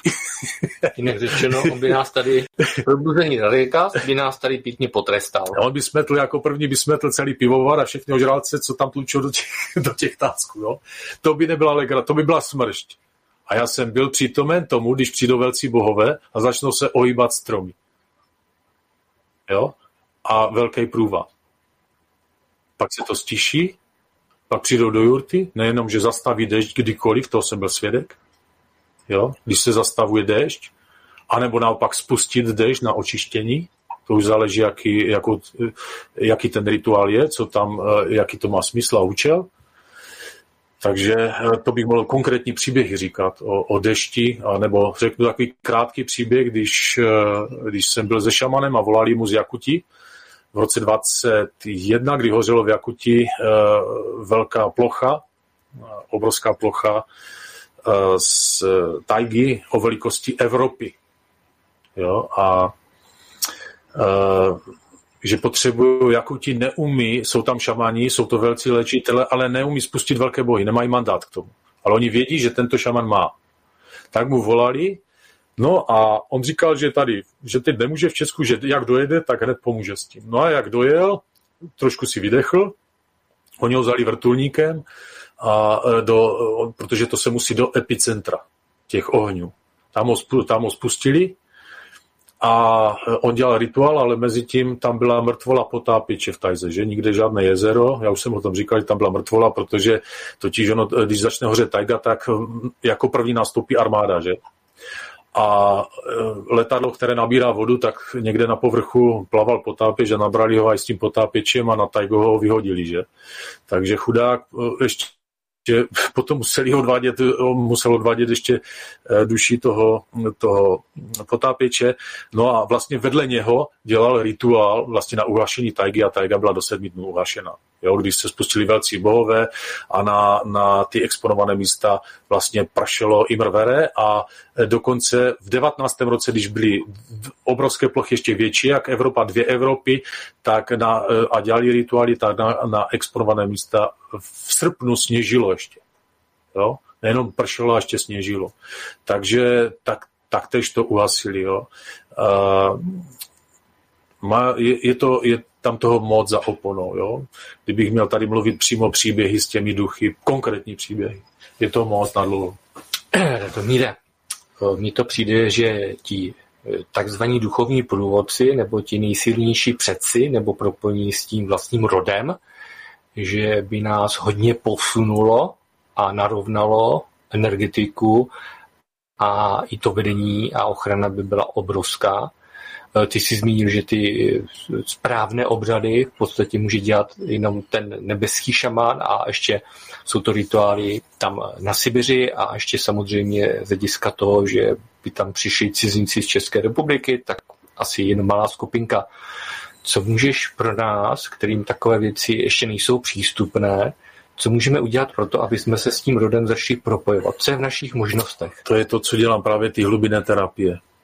Jo, tam se propojujeme, pomaličku připravujeme na propojování v tom silnějším. Je můžeme, my, když děláme rituály, oni nás zaznamenávají, naši předkové. Ale to spojení je slabé. Proto jak když, když rituálně projde obrovský ten koridor síly a skrz ten Matrix to projde a já potom hostím a stále to posiluju, tu vzájemnou, vlastně zalívám ty kořeny. A ta koruna nebeská je vlastně také kořeny v nebesích. A jde to v té reciprocitě, takhle v kruhu se to točí. Takže já je pohostím a oni mi dávají sílu do energetického systému. Díky předkům já žiji, protože můj, můj plán byl nastaven na nějakých 47 let a, a tři roky zhruba bych tvrdě umíral. Jako. Ale prostě zvládlo se to a rozklíčoval jsem uh, šamanskou nemoc ale to by bylo zase ještě zvlášť, to už by měli lidé už těžkou hlavu z toho, jak to všechno bylo.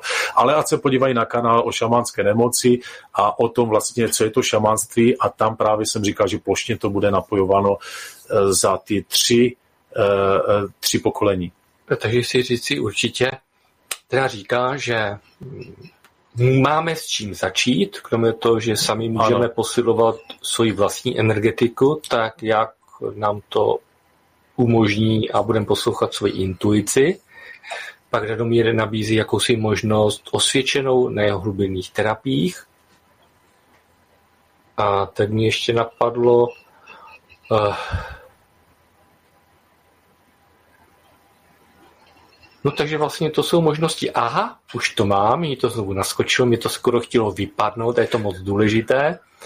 Radomíre, ty vlastně i nabízíš možnost lidem, že vlastně s tebou konkrétní věc můžou konzultovat, že vlastně můžeš věnovat přímo čas na míru, že můžou vlastně říct tu potíž, buď zdravotní nebo duchovní, ano. a možná i s těmi předky bys byl schopen poradit, takže vlastně jsi přístupný. Jsem přístupný, je. ale někdy je toho moc, protože jedeme teďka 7 dní v týdnu, jo. Opravdu a e, i když mě dotujou, vždycky večer mě zadotujou moji předci, e,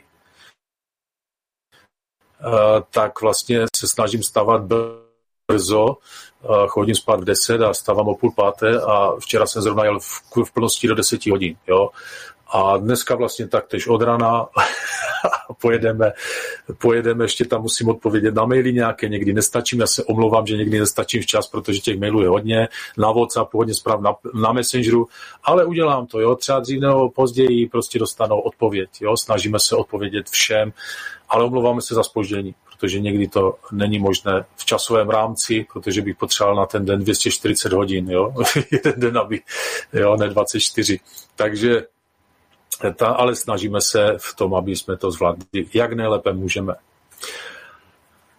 No a co se týká uh, při těch konzultacích, tak uh, samozřejmě já třeba říkám některé případy, co děláme na konzultacích, uh, tak, uh, tak uh, některým doporučím i ty hlubinné terapie, ano, protože tam dochází k tomu, uh, k té detoxikaci, účinné detoxikaci, protože navíc my tam uh, můžeme spalovat astrální parazity. Jo? Astrální parazity krásně dokážou kreslit šamani. Já mám od sibirských šamanů kresbu, kterou tady dneska neuvidíme, protože to nemáme ani nachystané, ani nevím, co vlastně z té řeči, kterou dneska hovoříme, co všechno vyplyne. No ale při těch astrálních parazitech je to i vědecky dneska zdokumentováno. V, v Johannesburgu byl výzkum na astrální parazity, kteří dokonce mají zdokumentované na, eh, a zmapované a nahrané na aurokameru, jak prochází skrz auru. Když člověk třeba vytváří negativní emoce nebo je nějak energeticky oslaben, jo, tak oni procházejí skrz auru a vypadají něco mezi stonožkou, klištětem, komárem a pavoukem. Nějaká taková směsice, jo, taková energetická směsice, takový podivný nějaký chuchvalec a a některé ty astrální parazity se e, napojí na mozek, některé na energetický systém, některé na, se stotožňují s biorytmem a pak ho začnou přeprogramovávat, pak se oslabí energetický systém, vzniknou eh, hmotní parazité, protože naše tělo jsou jako elektronická věznice a jak se oslabí, tak parazité vědou do těla. Přestanou fungovat detoxikační enzymy v těle, v žaludku jsou různé směsi, ve střevech jsou různé směsi na detoxikaci parazitu, ale když tělo je oslabeno, tak není schopno takto detoxikovat. A začnou ovládat i lidskou mysl. Často se s tím setkávám, lidé chodí s touto myslí za mnou na konzultaci a není to jednoduché. A e, řešení taktéž není jednoduché, protože je potřeba, aby také jeho duch byl přítomen, aspoň zbytek jeho ducha, a mohl s tím za pomoci pracovat, protože některý chce jakože pomoc řekne, ale jeho podvědomí to nechce. Ono si hoví některý, jo, v některých programech, které nechce změnit. Ale on řekne, že to chce změnit. Ale chce, aby to za něho někdo udělal. Ale sám to změnit nechce. On přijde pro pomoc, ale ve skutečnosti se tomu brání. Jo? Protože to se brání ve skutečnosti ti parazity, kteří ovládají takto ten mozek. Nemluví o čerte, které jsme třeba při exorcismu vyháněli jo, se šamanem. Byl jsem toho svědek. Ale to je zas, eh, zas eh, taková ta horší forma.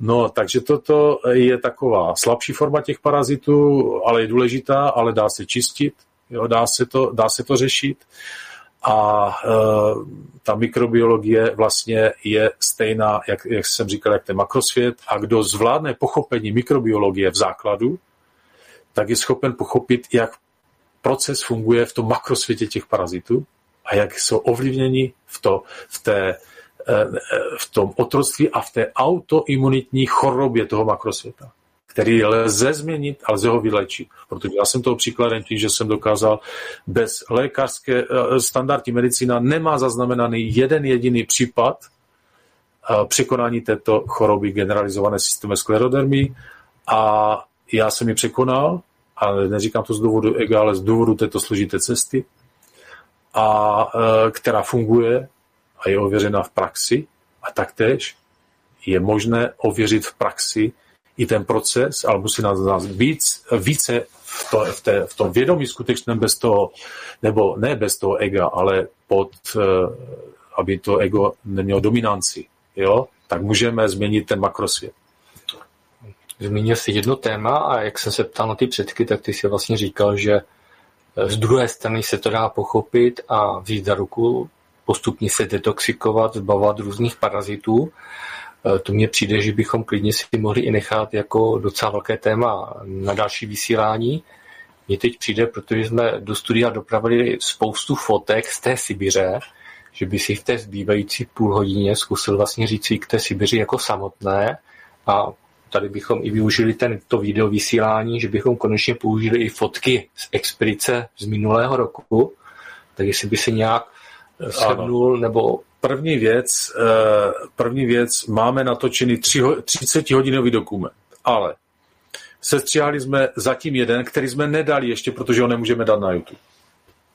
a chystali jsme, vlastně chystáme další platformy Odasy, Hero, uh, Twitter a podobně. A my uh, počítáme, že se stříháme asi tři díly z těch 30 hodinového dokumentu, tři díly, některý díl bude asi po dvou, třech hodinách. Ten první díl máme, já nevím, hodinu, hodinu a půl.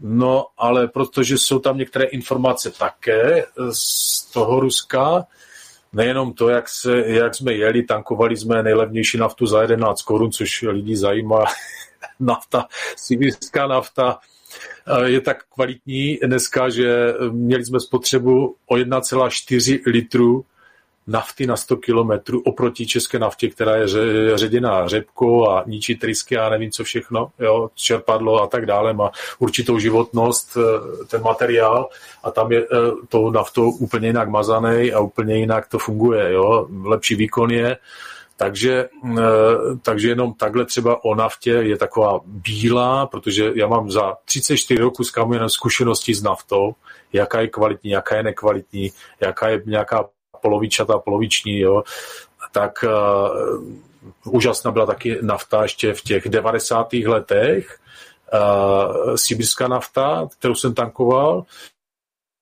Uh, takže byla proti mrazu odolná, pak se to, jak se zdražovalo i v Rusku, tak se, tak se s tím šmelilo hodně, pak prodávali i letní eh, za zimní a, a musel jsem na to být velmi ostražitý. Eh, dával jsem tam žárovku do nádrže, řetas, aditiva, eh, ředil jsem to benzínem, jo, to je příběhu a příběhu, jo, když udeřili mrazy minus 38, tak to nebyla legrace, že?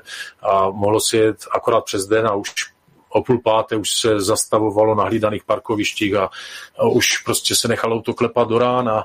No a takže jsme byli opatrní, když byly velké mrazy. No ale také jsem měl mrzliny prvního stupně, protože se staly poruchy v těchto mrazech velkých a musel jsem jednat rychle a rychle se rozhodovat, než právě, ne, abych to zvládl do doby, než začnu úplně mrzat. zmrzat. Takže to bylo moc příběhu z Ruska. Uh, no ale uh, jinak ta Sibiř, teď jak jsme jeli, tak jsme vlastně s Toyota Land Cruiserem, že vidíme na obrázku, uh, kterou jsme zakoupili, je to rok 2005, a Neměli jsme to úplně připravené, protože jsme potřebovali nějak peníze, nějak nastřádat a e, já jsem věděl, že peníze budou stačit akorát na Sibíř a na spatek nebudou stačit, ale klukům jsem to neřekl. Oni se taky podíleli, jo, jako takový sponzoři, no a, e, ale díky tomu, že jsme doje, nakonec na Sibíř dojeli a udělali jsme rozhovor s Tondou Baudíšem, tak nám lidé pomohli a dostali jsme se zpátky. Já jsem věděl, že se nakonec zpátky dostaneme, jo. Ale natočili jsme fakt zajímavé dokumenty, které zveřejníme, ale na nějaké té necenzurované platformě a i o našich megalitech, vlastně, které souvisí se starověkými védy.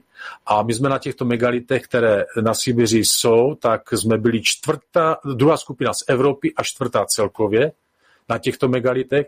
A byly tam ještě jiné megality, kde jsme byli první v Evropě, protože objevil tento průvodce nedávno a tento průvodce vlastně hlídá hory je ozbrojený, je to, eh, eh, je to vysloužilý voják ze speciální jednotky a je placený za to, aby hlídal hory a hlídal těžbu zlata. Kromě toho, že jsme tam našli hodně zlata, v potocích, šli jsme na toaletu a tam se, tam se třpitilo zlato, valonky, malinké třpitky, prostě tam toho bylo. To, viděl jsem to poprvé v životě, jak se třpití v potoce na vlastní oči zlato, jak krásně to svítilo, jak odrazem ze slunka, no úžasné, nikdy jsem to neviděl. Že?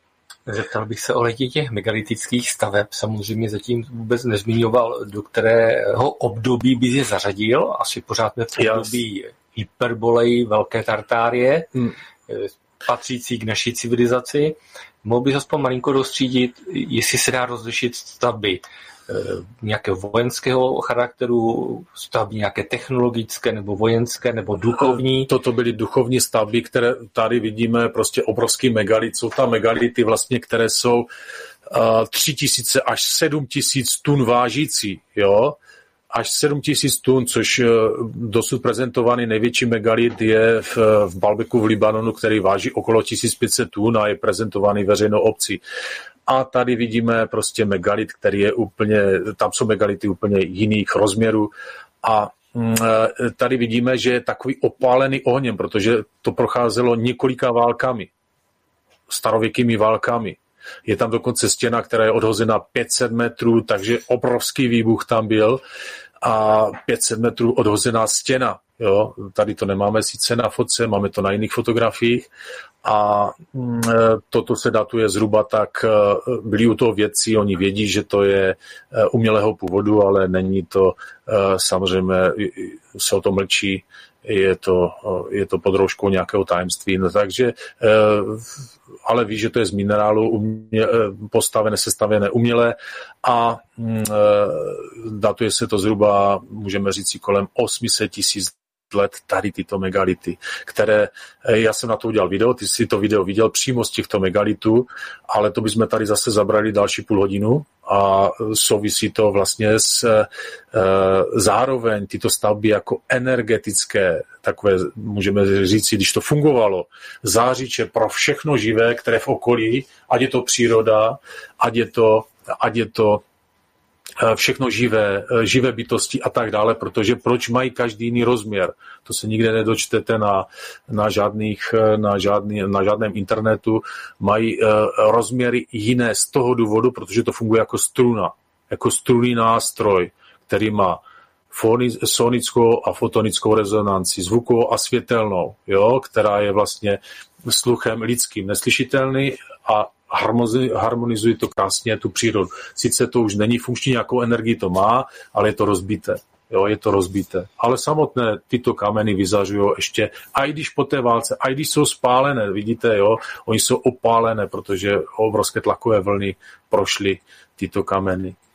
Mohl by se zmínit, Radomíre, i o těch posvátných místech, které vlastně nějak fungují i v dnešní době a ty se vlastně i zmiňuješ, jo, průběžně mluvíš o tom, je to tvoje srdeční záležitost, že některé věci může přijít v podstatě kdokoliv, někde je potřeba přijít s průvodcem a ano. někde zatím člověk nemůže přijít vůbec, protože to není dovoleno. Ano, jsou místa samozřejmě, kde člověk eh, může jenom eh, právě na Sibiři jsou místa, kde je potřeba jenom průvodce. Nesmí tam žádný turista jenom tak na Pasblin, protože ty místa jsou tak posvátné a jsou oživovány, že třeba vám uvedu příklad, že tam bylo jezero, které se, které, kterému se říkalo mateřské mléko. Bylo natolik čisté, že přijeli tam turisti a znečistili toto jezero tím, že se tam vykoupali a zanesli celé jezero a to jezero vyschlo na základě toho. Ti duchové to vědí. A je problém, že si tito, uh, tito lidé, turisti uh, nerozumní, můžou přivodit velké křivdy od ducha vod. Losud Khan. A to není legrace, protože uh, já vám uvedu příklad, když kdo z vás ví, jak vypadá hydrocefal, dítě, které má nafouklou hlavu vodou tak tam někdo ukřivdil duchu vody. Jo? Někdo z předků. Někdo z nerozumných předků a toto dítě je vlastně geneticky nemocné na základě toho, že byla křivda provedena, mohl si někdo třeba vyčurat do vody, nějak ho znečistit, nebo tam nějaký olej hodit, nebo něco prostě, jo? cokoliv nějakým způsobem. Takže není, to nejsou legrace, proto jsem třeba, mm, eh, to bylo před rokem, jsem viděl do, v Boděbradech v Olomouci čurat dítě do Boděbrad. A já jsem říkal rodičům, prosím vás, to nedělejte, tohle dítě neučte, aby čuralo do vody. Můžete ukřivdit duchu vody. Já vám to říkám, teď mi nebudete rozumět. Jo? A můžete si na svůj rod přivodit velkou křivdu od ducha vody. Jo? Je to takový druh, jako kdyby kletby a můžete mít problém zdravotní, velké zdravotní problémy. Proto dávejte na to pozor, buďte na to obezřetní. No a protože jsem toho svědek, přišel za náma člověk, který na konzultaci vypadal jak vodník, oberlík přišel, vypadal jak vodník, hlavu měl nafouklou a různě oči, jedno výš, jedno níž, prostě deformace kosti a tak dále. No a šaman se podíval a říká, no, eh, ty si ukřivdil duchu vody co si dělal s vodou, kde zpracoval. On říkal v pivovaře jsem odváděl vodu do kanálu. Celý život. Bez poděkování, bez ničeho. Jo? Takže ukřivil duchu vody a on říkal, šaman, je možné to spravit, ale je to velká práce. První se musí udělat rituál s duchem vody, v jeho případě, což řekli duchové, a pak rodový rituál. A samozřejmě postupovat dal hosti, pak ještě druhý a třetí rodový. Na tyto těžké nemoci potřeba tři rodové rituály, jo, na těžké nemoci. Jeden, jeden je takový zastavující, ale je, je to složitý proces. Je to složitý proces. Já tam nikoho nelákám na ty rodové rituály, protože tam je velké rozhodnutí, v, velmi zodpovědné rozhodnutí uh, podstoupit tady tyto rituály, které děláme v takových malých měřících. Jo? Ale uh, prostě funguje to tak, jak to funguje Tady v jiných případech se napřed musí dělat rodový rituál a pak s duchem vody třeba. Na nějaké kožní nemoci, třeba lupenka a tak dále. Jo. Uh, jeden rituál třeba také nestačí na některé třeba kožní nemoci. Jo a musí k tomu být doplněn rituál s duchem vody. A tam musí být zase, to není legrace, protože s duchem vody s, to je velký živel, a mm, e, tam, tam vlastně musí být zas úplně jiné atributy, musí tam být z těsta vyrobené 9x9 posvatná 9x9 druhů živočichů, e, krát 9, 81 druhů po 9, 81 živočichů vodních po 9 druzích. Jo? pak to musí být větvičky zívy, pak musí být stříbrná nit, jo, pak další věci, o kterých nemůžu hovořit, které, e, atributy, které k tomu musí být a to se potom samozřejmě skrze rituál oživuje a pak se zavolá přímo hospodář, losutka, který má na starosti veškeré vodstvo. A, a s tím se potom řeší, řeší se eh, daný problém. Jo? Buď je to sucho v daných oblastech, aby se, eh, aby se vlastně zavodnilo vláha, anebo naopak jsou to povodně, aby se zastavili povodně. Jo? Takže oni s těmito živly umí dokonale pracovat. Bylo by toho moc, kdyby jsme, kdyby jsme rozjeli téma šamanské práce a všech těch eh, nebeských bohů, nebo ne všech, jenom část, nebo eh, těch, eh, nebo jenom některých, některých božstev. Jo? Takže zkusme říci, že budeme pokračovat určitě. Domír má tolik věcí, že je to na pokračování. Kdybych tě poprosil speciálně osobně, mohl by si říct, říci něco o Bajkalu jako, sam, jako takovém posvátném jezeře? Ano, tak Bajkal je vlastně uh, uh, dědeček Bajkal a dcera Ankara. Uh, on má ještě mladšího bratra Bajkal, je to takový dědeček, který má fousy rozprostřené po celém Bajkalu. A hlídá vlastně střeží Bajkal a má mladšího bratra Chupsubul, Eh, je to jezero, které je vzdálené asi, já nevím, 200, 300, no, to nebude 300 km, asi 250, ale na mongolské straně. Tam jsme nemohli jet, protože, protože uh, hranice jsou, byly zavřené s Mongolskem a Chupsubul je propojený pod zemí s Bajkalem a je, když se vezme devět kamínků z Bajkalu a doveze se to mladšímu bratru Chupsubul, Eh, tak můžeme si říct nějaké přání a hodit ty kamínky z toho Bajkalu eh, tomu bratrovi mladšímu eh, do, vlastně do, hodit jemu jako dar a můžeme si říct nějaké přání, které je od srdce. Čisté od srdce. Jo? Můžou to být i dvě přání ale musí být, nesmí to být chtíč, já to říkám, i tady máme eh, další věci, které třeba, když říkám, můžete mít přání, ale neberte to jako eh, chci to, to, to, jak je to v té pohádce, eh, Marfuška jako já chci peníze, já chci to, tohle, tohle a daj, dej to. Takže to, musí to být od srdce, jo, čistě od srdce. No a Bajkal, Eh, Číňané tam chtěli eh, navrtat troubu, platili tam kdysi nějaké politiky, no a chtěli tam navrtat eh, velkou rouru, že budou odvádět z největšího jezera, odvádět do Číny. No to, to neexistuje, Burjati jsou ve střehu a oni nedají posvátné, tak normálně je vymlátili, to řeknu na rovinu. Jo. Řečeno, Pajkal je tak posvátná záležitost, že to bys ještě mohl povídat. Eh, je to zajímavé. Já doporučuji, pokud se tam někdo koupí, neplave dál od břehu. Jo, jen u, u břehu, protože se tam kříží různě energie a není to na plavbu. Jo, to byste pocítili sami a mohli byste utonout. Takže eh, ano, takovou očistu, duchovní očistu a přímo, přímo uh, u, u břehu, kde dosáhnete nohama, jo, a, a vnímat a děkovat, jo, dědečkovi Bajkalu děkovat prostě za, uh, za to, že vám umožní takovou očistu, protože se Bajkalu říká perla Sibiře, jo, perla Sibiře.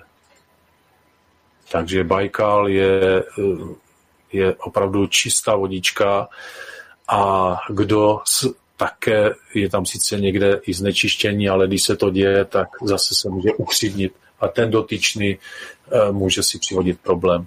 Takže Eh, mě zajímá ještě ten Chupsubul a také, protože se nemůžu dostat, do, nebo jsme se nemohli dostat na mogolskou stranu Chupsubul, tak eh, tím, že vlastně jsem pracoval na, na místě síly mojí prababičky, proto mě tam dostala k těmto šamanům, proto mě to taky říkali na rituále, když přišli, ať to byla prababička, když přišla na rituál, ať to byl Alex, jo, který mě tam řekl mnohé, uh, velitel blanických rytířů, ať to byli další duchové, ať to byl můj otec, jo, uh, který odešel v roce 2018 a je velmi respektován duchy, protože je to, můj taťka je velký duch a hodně zajímavý, perfektně jsme si rozuměli, my jsme jedna duše, každý den na něho myslím a, a my jsme vedli spolu úžasné rozhovory s mým tátou, který měl obrovský rozsah, přehled a ještě já jsem si říkal, jak, jak to je zajímavé, že ty prostě za socialismu ještě vyhrával kvízy a poražil trojnásobné profesory v kvízech, jo.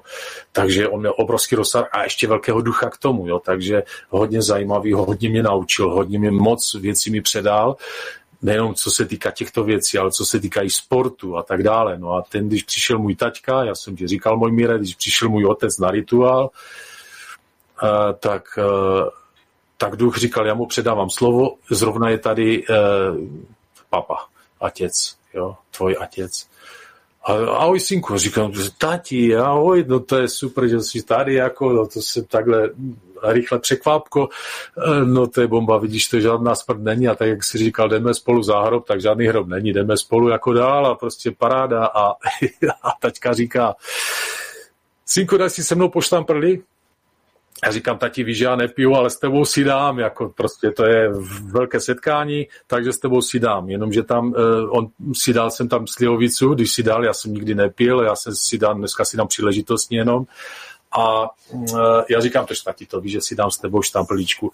No jenom, že tam není slivovice, že? Jenom, že byla tam, byla tam vodka a asistent po levici Loňa nalil do malého kalíšku vodku a uh, do takového zlatého kalíčku, protože to musí být taky jako symbolika, a ten duch to vzal a přeprogramoval to na slivovici.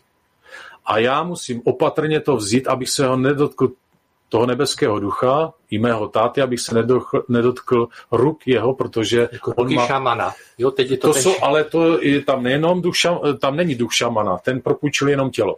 Jo, je tam vlastně uh, duch uh, s mým otcem, a já, když mi to podává, tak já nesmím se dotknout vlastně jeho ruk, protože jsem znečištěný z téhle reality. Jo? Když se snažím čistit, ale nejsem nebeský duch, takže musím dávat pozor, musím velmi obezřetně nedívat se mu do tváře, protože bych se dostal do bezvědomí.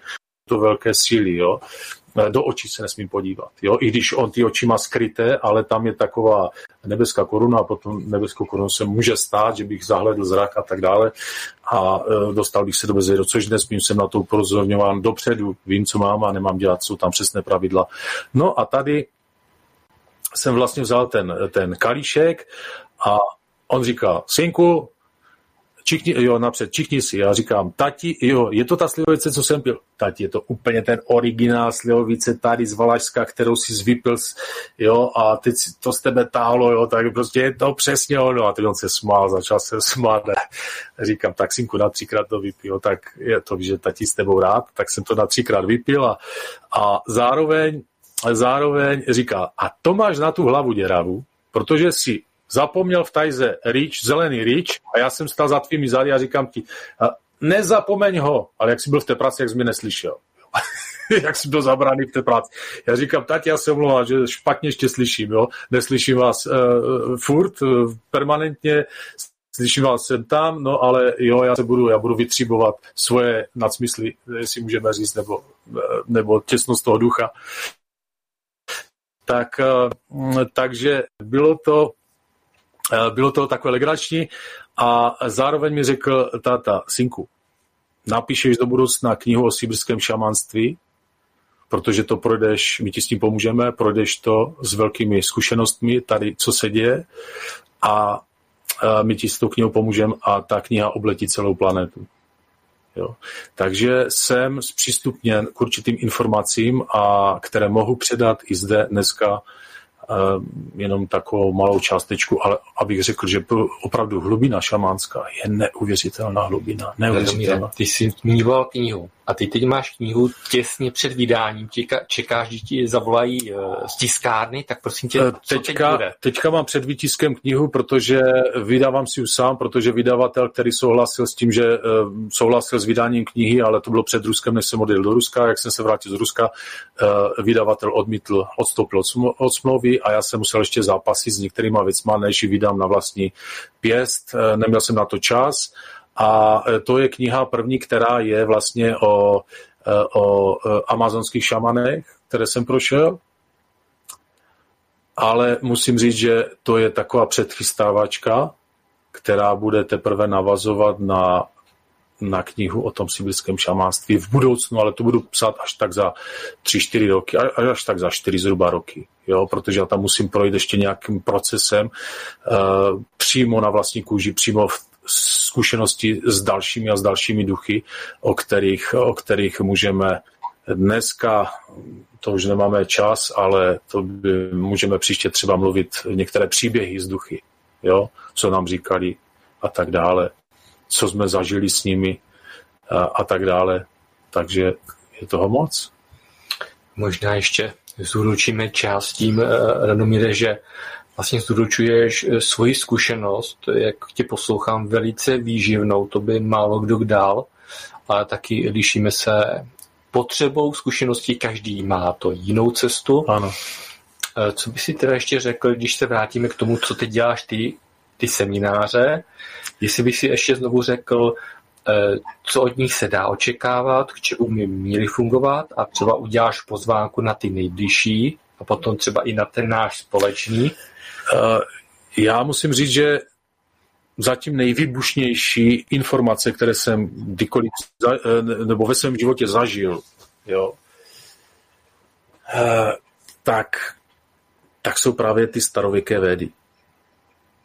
A ty starověké védy, když vidím, nejenom, že nejenom, že vlastně obsah slov, obsah bukvic je obraz a ten obraz dává obzor tomu člověku nebo té malé bytosti, které eh, to bude předáváno k pochopení obrovské moudrosti a síly, která je udržená, vlastně ten obraz je, eh, nebo energetický systém je v korespondenci rozvojem této malé lidské bytosti, které bude předáváno eh, nebo předávány tyto starověké vedy na základě obrazu a jejich slov. Za každým slovem je velký obraz. Já to uvedu na příkladu. Eh, je obtížné překládat některé slova z ruského jazyku. A uvedu vám třeba jedno slovo. Jak to funguje s obrazem. Slovo maladěc. Člověk by to přeložil, běžný člověk, který nevidí obraz, co se zatím nachází, by to přeložil uh, logisticky foneticky, no, foneticky, logisticky by přeložil, eh, je to, je to, ty jsi borec, jo, dobrý, takhle by to přeložili angličan, američan.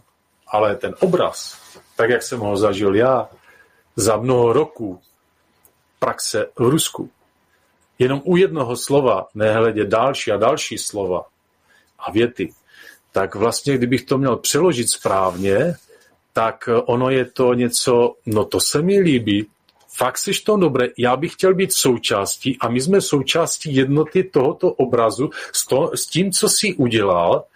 A mě to povznáší a vlastně to povznáší dvakrát toho ducha stejně do té jednoty tohoto obrazu, který on vidí na základě tohoto slova a této krásy, co zatím je. On to začne vidět. A vlastně se začnou spojovat na té duchovní úrovni a emocionální úrovni. Když tomu dá člověk eh, ten obraz tomu, toho vidění a teď k tomu dá tu emoci, která je podložena skutečným obrazem, ne nějakým falešným nebo robotickým, ale skutečným, tak to dává neuvěřitelný rozsah jednoho slova v těchto nejenom jednoho obrazu, ale dalších, dalších obrazech v tom spojení. A já jsem to zažil moc krát. A my, když jsme, já jsem hovořil s Rusy o tom, když, když padly tyto slova, když jsem třeba něco udělal, ty maladěc a já třeba, když oni něco, a teď jsme to řekli s tou emocí, ty maladěc a teď ten obraz. To je hodně zajímavé. Takže přeložit tuto vážnost té jednoty, nebo tuto, tuto radost, vážnost, zodpovědnost eh, jednoty těch dvou nebo těch všech, kteří vidí tento obraz, tohoto slova maladěc, tak je to úžasné vyjádření. A to je jenom jedno slovo ve velkém významu. Teď těch slov je mnoho a v těch starověkých védách je to neuvěřitelné, jaké tady bylo šamanství. Neuvěřitelné. Opravdu neuvěřitelné. Tak to jenom eh, připomínáš eh, u některých slov, nejen ruských i českých, obrovskou sílu, protože mají obrovský jako významový potenciál. Tak. A taky ne náhodou eh, současná společnost mrví a pozměňuje významy některých klíčových slov, aby jsme tu energetiku nemohli znovu používat Přesně v tom tak. původním významu, jak fungovala. Tak a to znamená, že když bychom dokázali tu energetiku používat v těch slovech, v tom obraze, protože ten obraz, proto děláme i na hlubinných terapiích určité vizualizace a musíme napřed nastartovat energetický systém, aby udržel, aby to utáhl, aby utáhl ten obraz. A já se omlouvám. A obraz já... silnou Ano? Já se omlouvám, budeme ano, muset slyš... skončit. Máme poslední dvě minutky pořadu. Dobře, výborně. Takže závěrem, závěrem bych chtěl eh, poděkovat a pozvat a pozvat, eh, pozvat eh, na, s Mojmirem máme seminář, který je 2. třetí v Českém Krumlově v 9.30 hodin začátek. Informace budou veškeré na slovanskákošile.cz Jo, máme to i na Facebooku, jsme dali, na YouTube tam máme, na mém kanále Radek Wolf. A s Mojmirem se budeme doplňovat zájemně na tomto, na tomto semináři. A Uh, další, pokud chcete další naší práci vidět, tak uh, na uh, mých webovkách lépe vědět, nežli věřit.cz bez, bez háčku a bez čárek a e, máme teďka na Slovensku e, máme e, tak energetický molekulární impuls, ale máme tam takové volné povídání a vezmu s sebou ozvučovačku, uděláme nějaké improvizační, tentokrát je to takové improvizační hlubinné terapie bez nějakého programu, takže lidé jsou nahlášení, ale to už tam máme skoro obsazeno, myslím, že jsou tam dvě volné místa jenom eh, do soboty a jinak máme další 6. Eh, čtvrtý eh, na Slovensku Žiarská dolina, Spojár 6. až 7. čtvrtý. Pak máme 16. až 17. nebo předtím ještě máme 16. 16. až 17. Brno a s Beskydy máme, ale ty máme obsazené, ty jsme měli za čtyři, za čtyři dny obsazené, tam, jsme, tam se nám přihlásilo 120 lidí a kapacita sálu je tam na nějakých 40 lidí, jo, takže takže jsme, takže jsme museli ten zbývající počet odmítnout na příště, jo, nebo přeložit na příště. Zatím chtěli jsme ještě v Košicích, ale nemáme tam zatím prostor, kdo bude vidět o nějakém dobrém prostoru v Košicích pro více lidí, tak eh, můžeme hromadně dělat léčebné tyto léčebné terapie. Takže eh, já, si, já bych ti chtěl, Jirko, poděkovat. Mojmíre, děkuji vám všem děkujeme si vzájemně a... Děkuji jsem.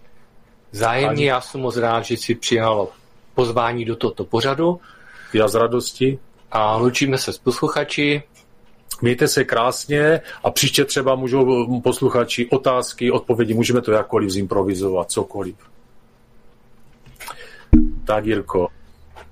Takže super, díky eh, za velmi poutavé eh, povídání a měl jsem spoustu otázek, na který nedošlo, možná soukromně, uvidíme. Eh, to je výhoda být moderátor. A samozřejmě, jestli tady bylo naznačeno, že by bylo nějaké pokračování velice studioklatový vítá a grafický podklad. Nebylo to dneska úplně, ale určitě vím, že bude příště skvělý, takže rozhodně za studioklatový Jiří všemi deseti ano a už musíme končit, času je málo, předáváme do dalšího studia, takže sledujte program Svobodného vysílače CS, zvláště Studio Klatovi. A mějte se fajn a poslouchejte dál.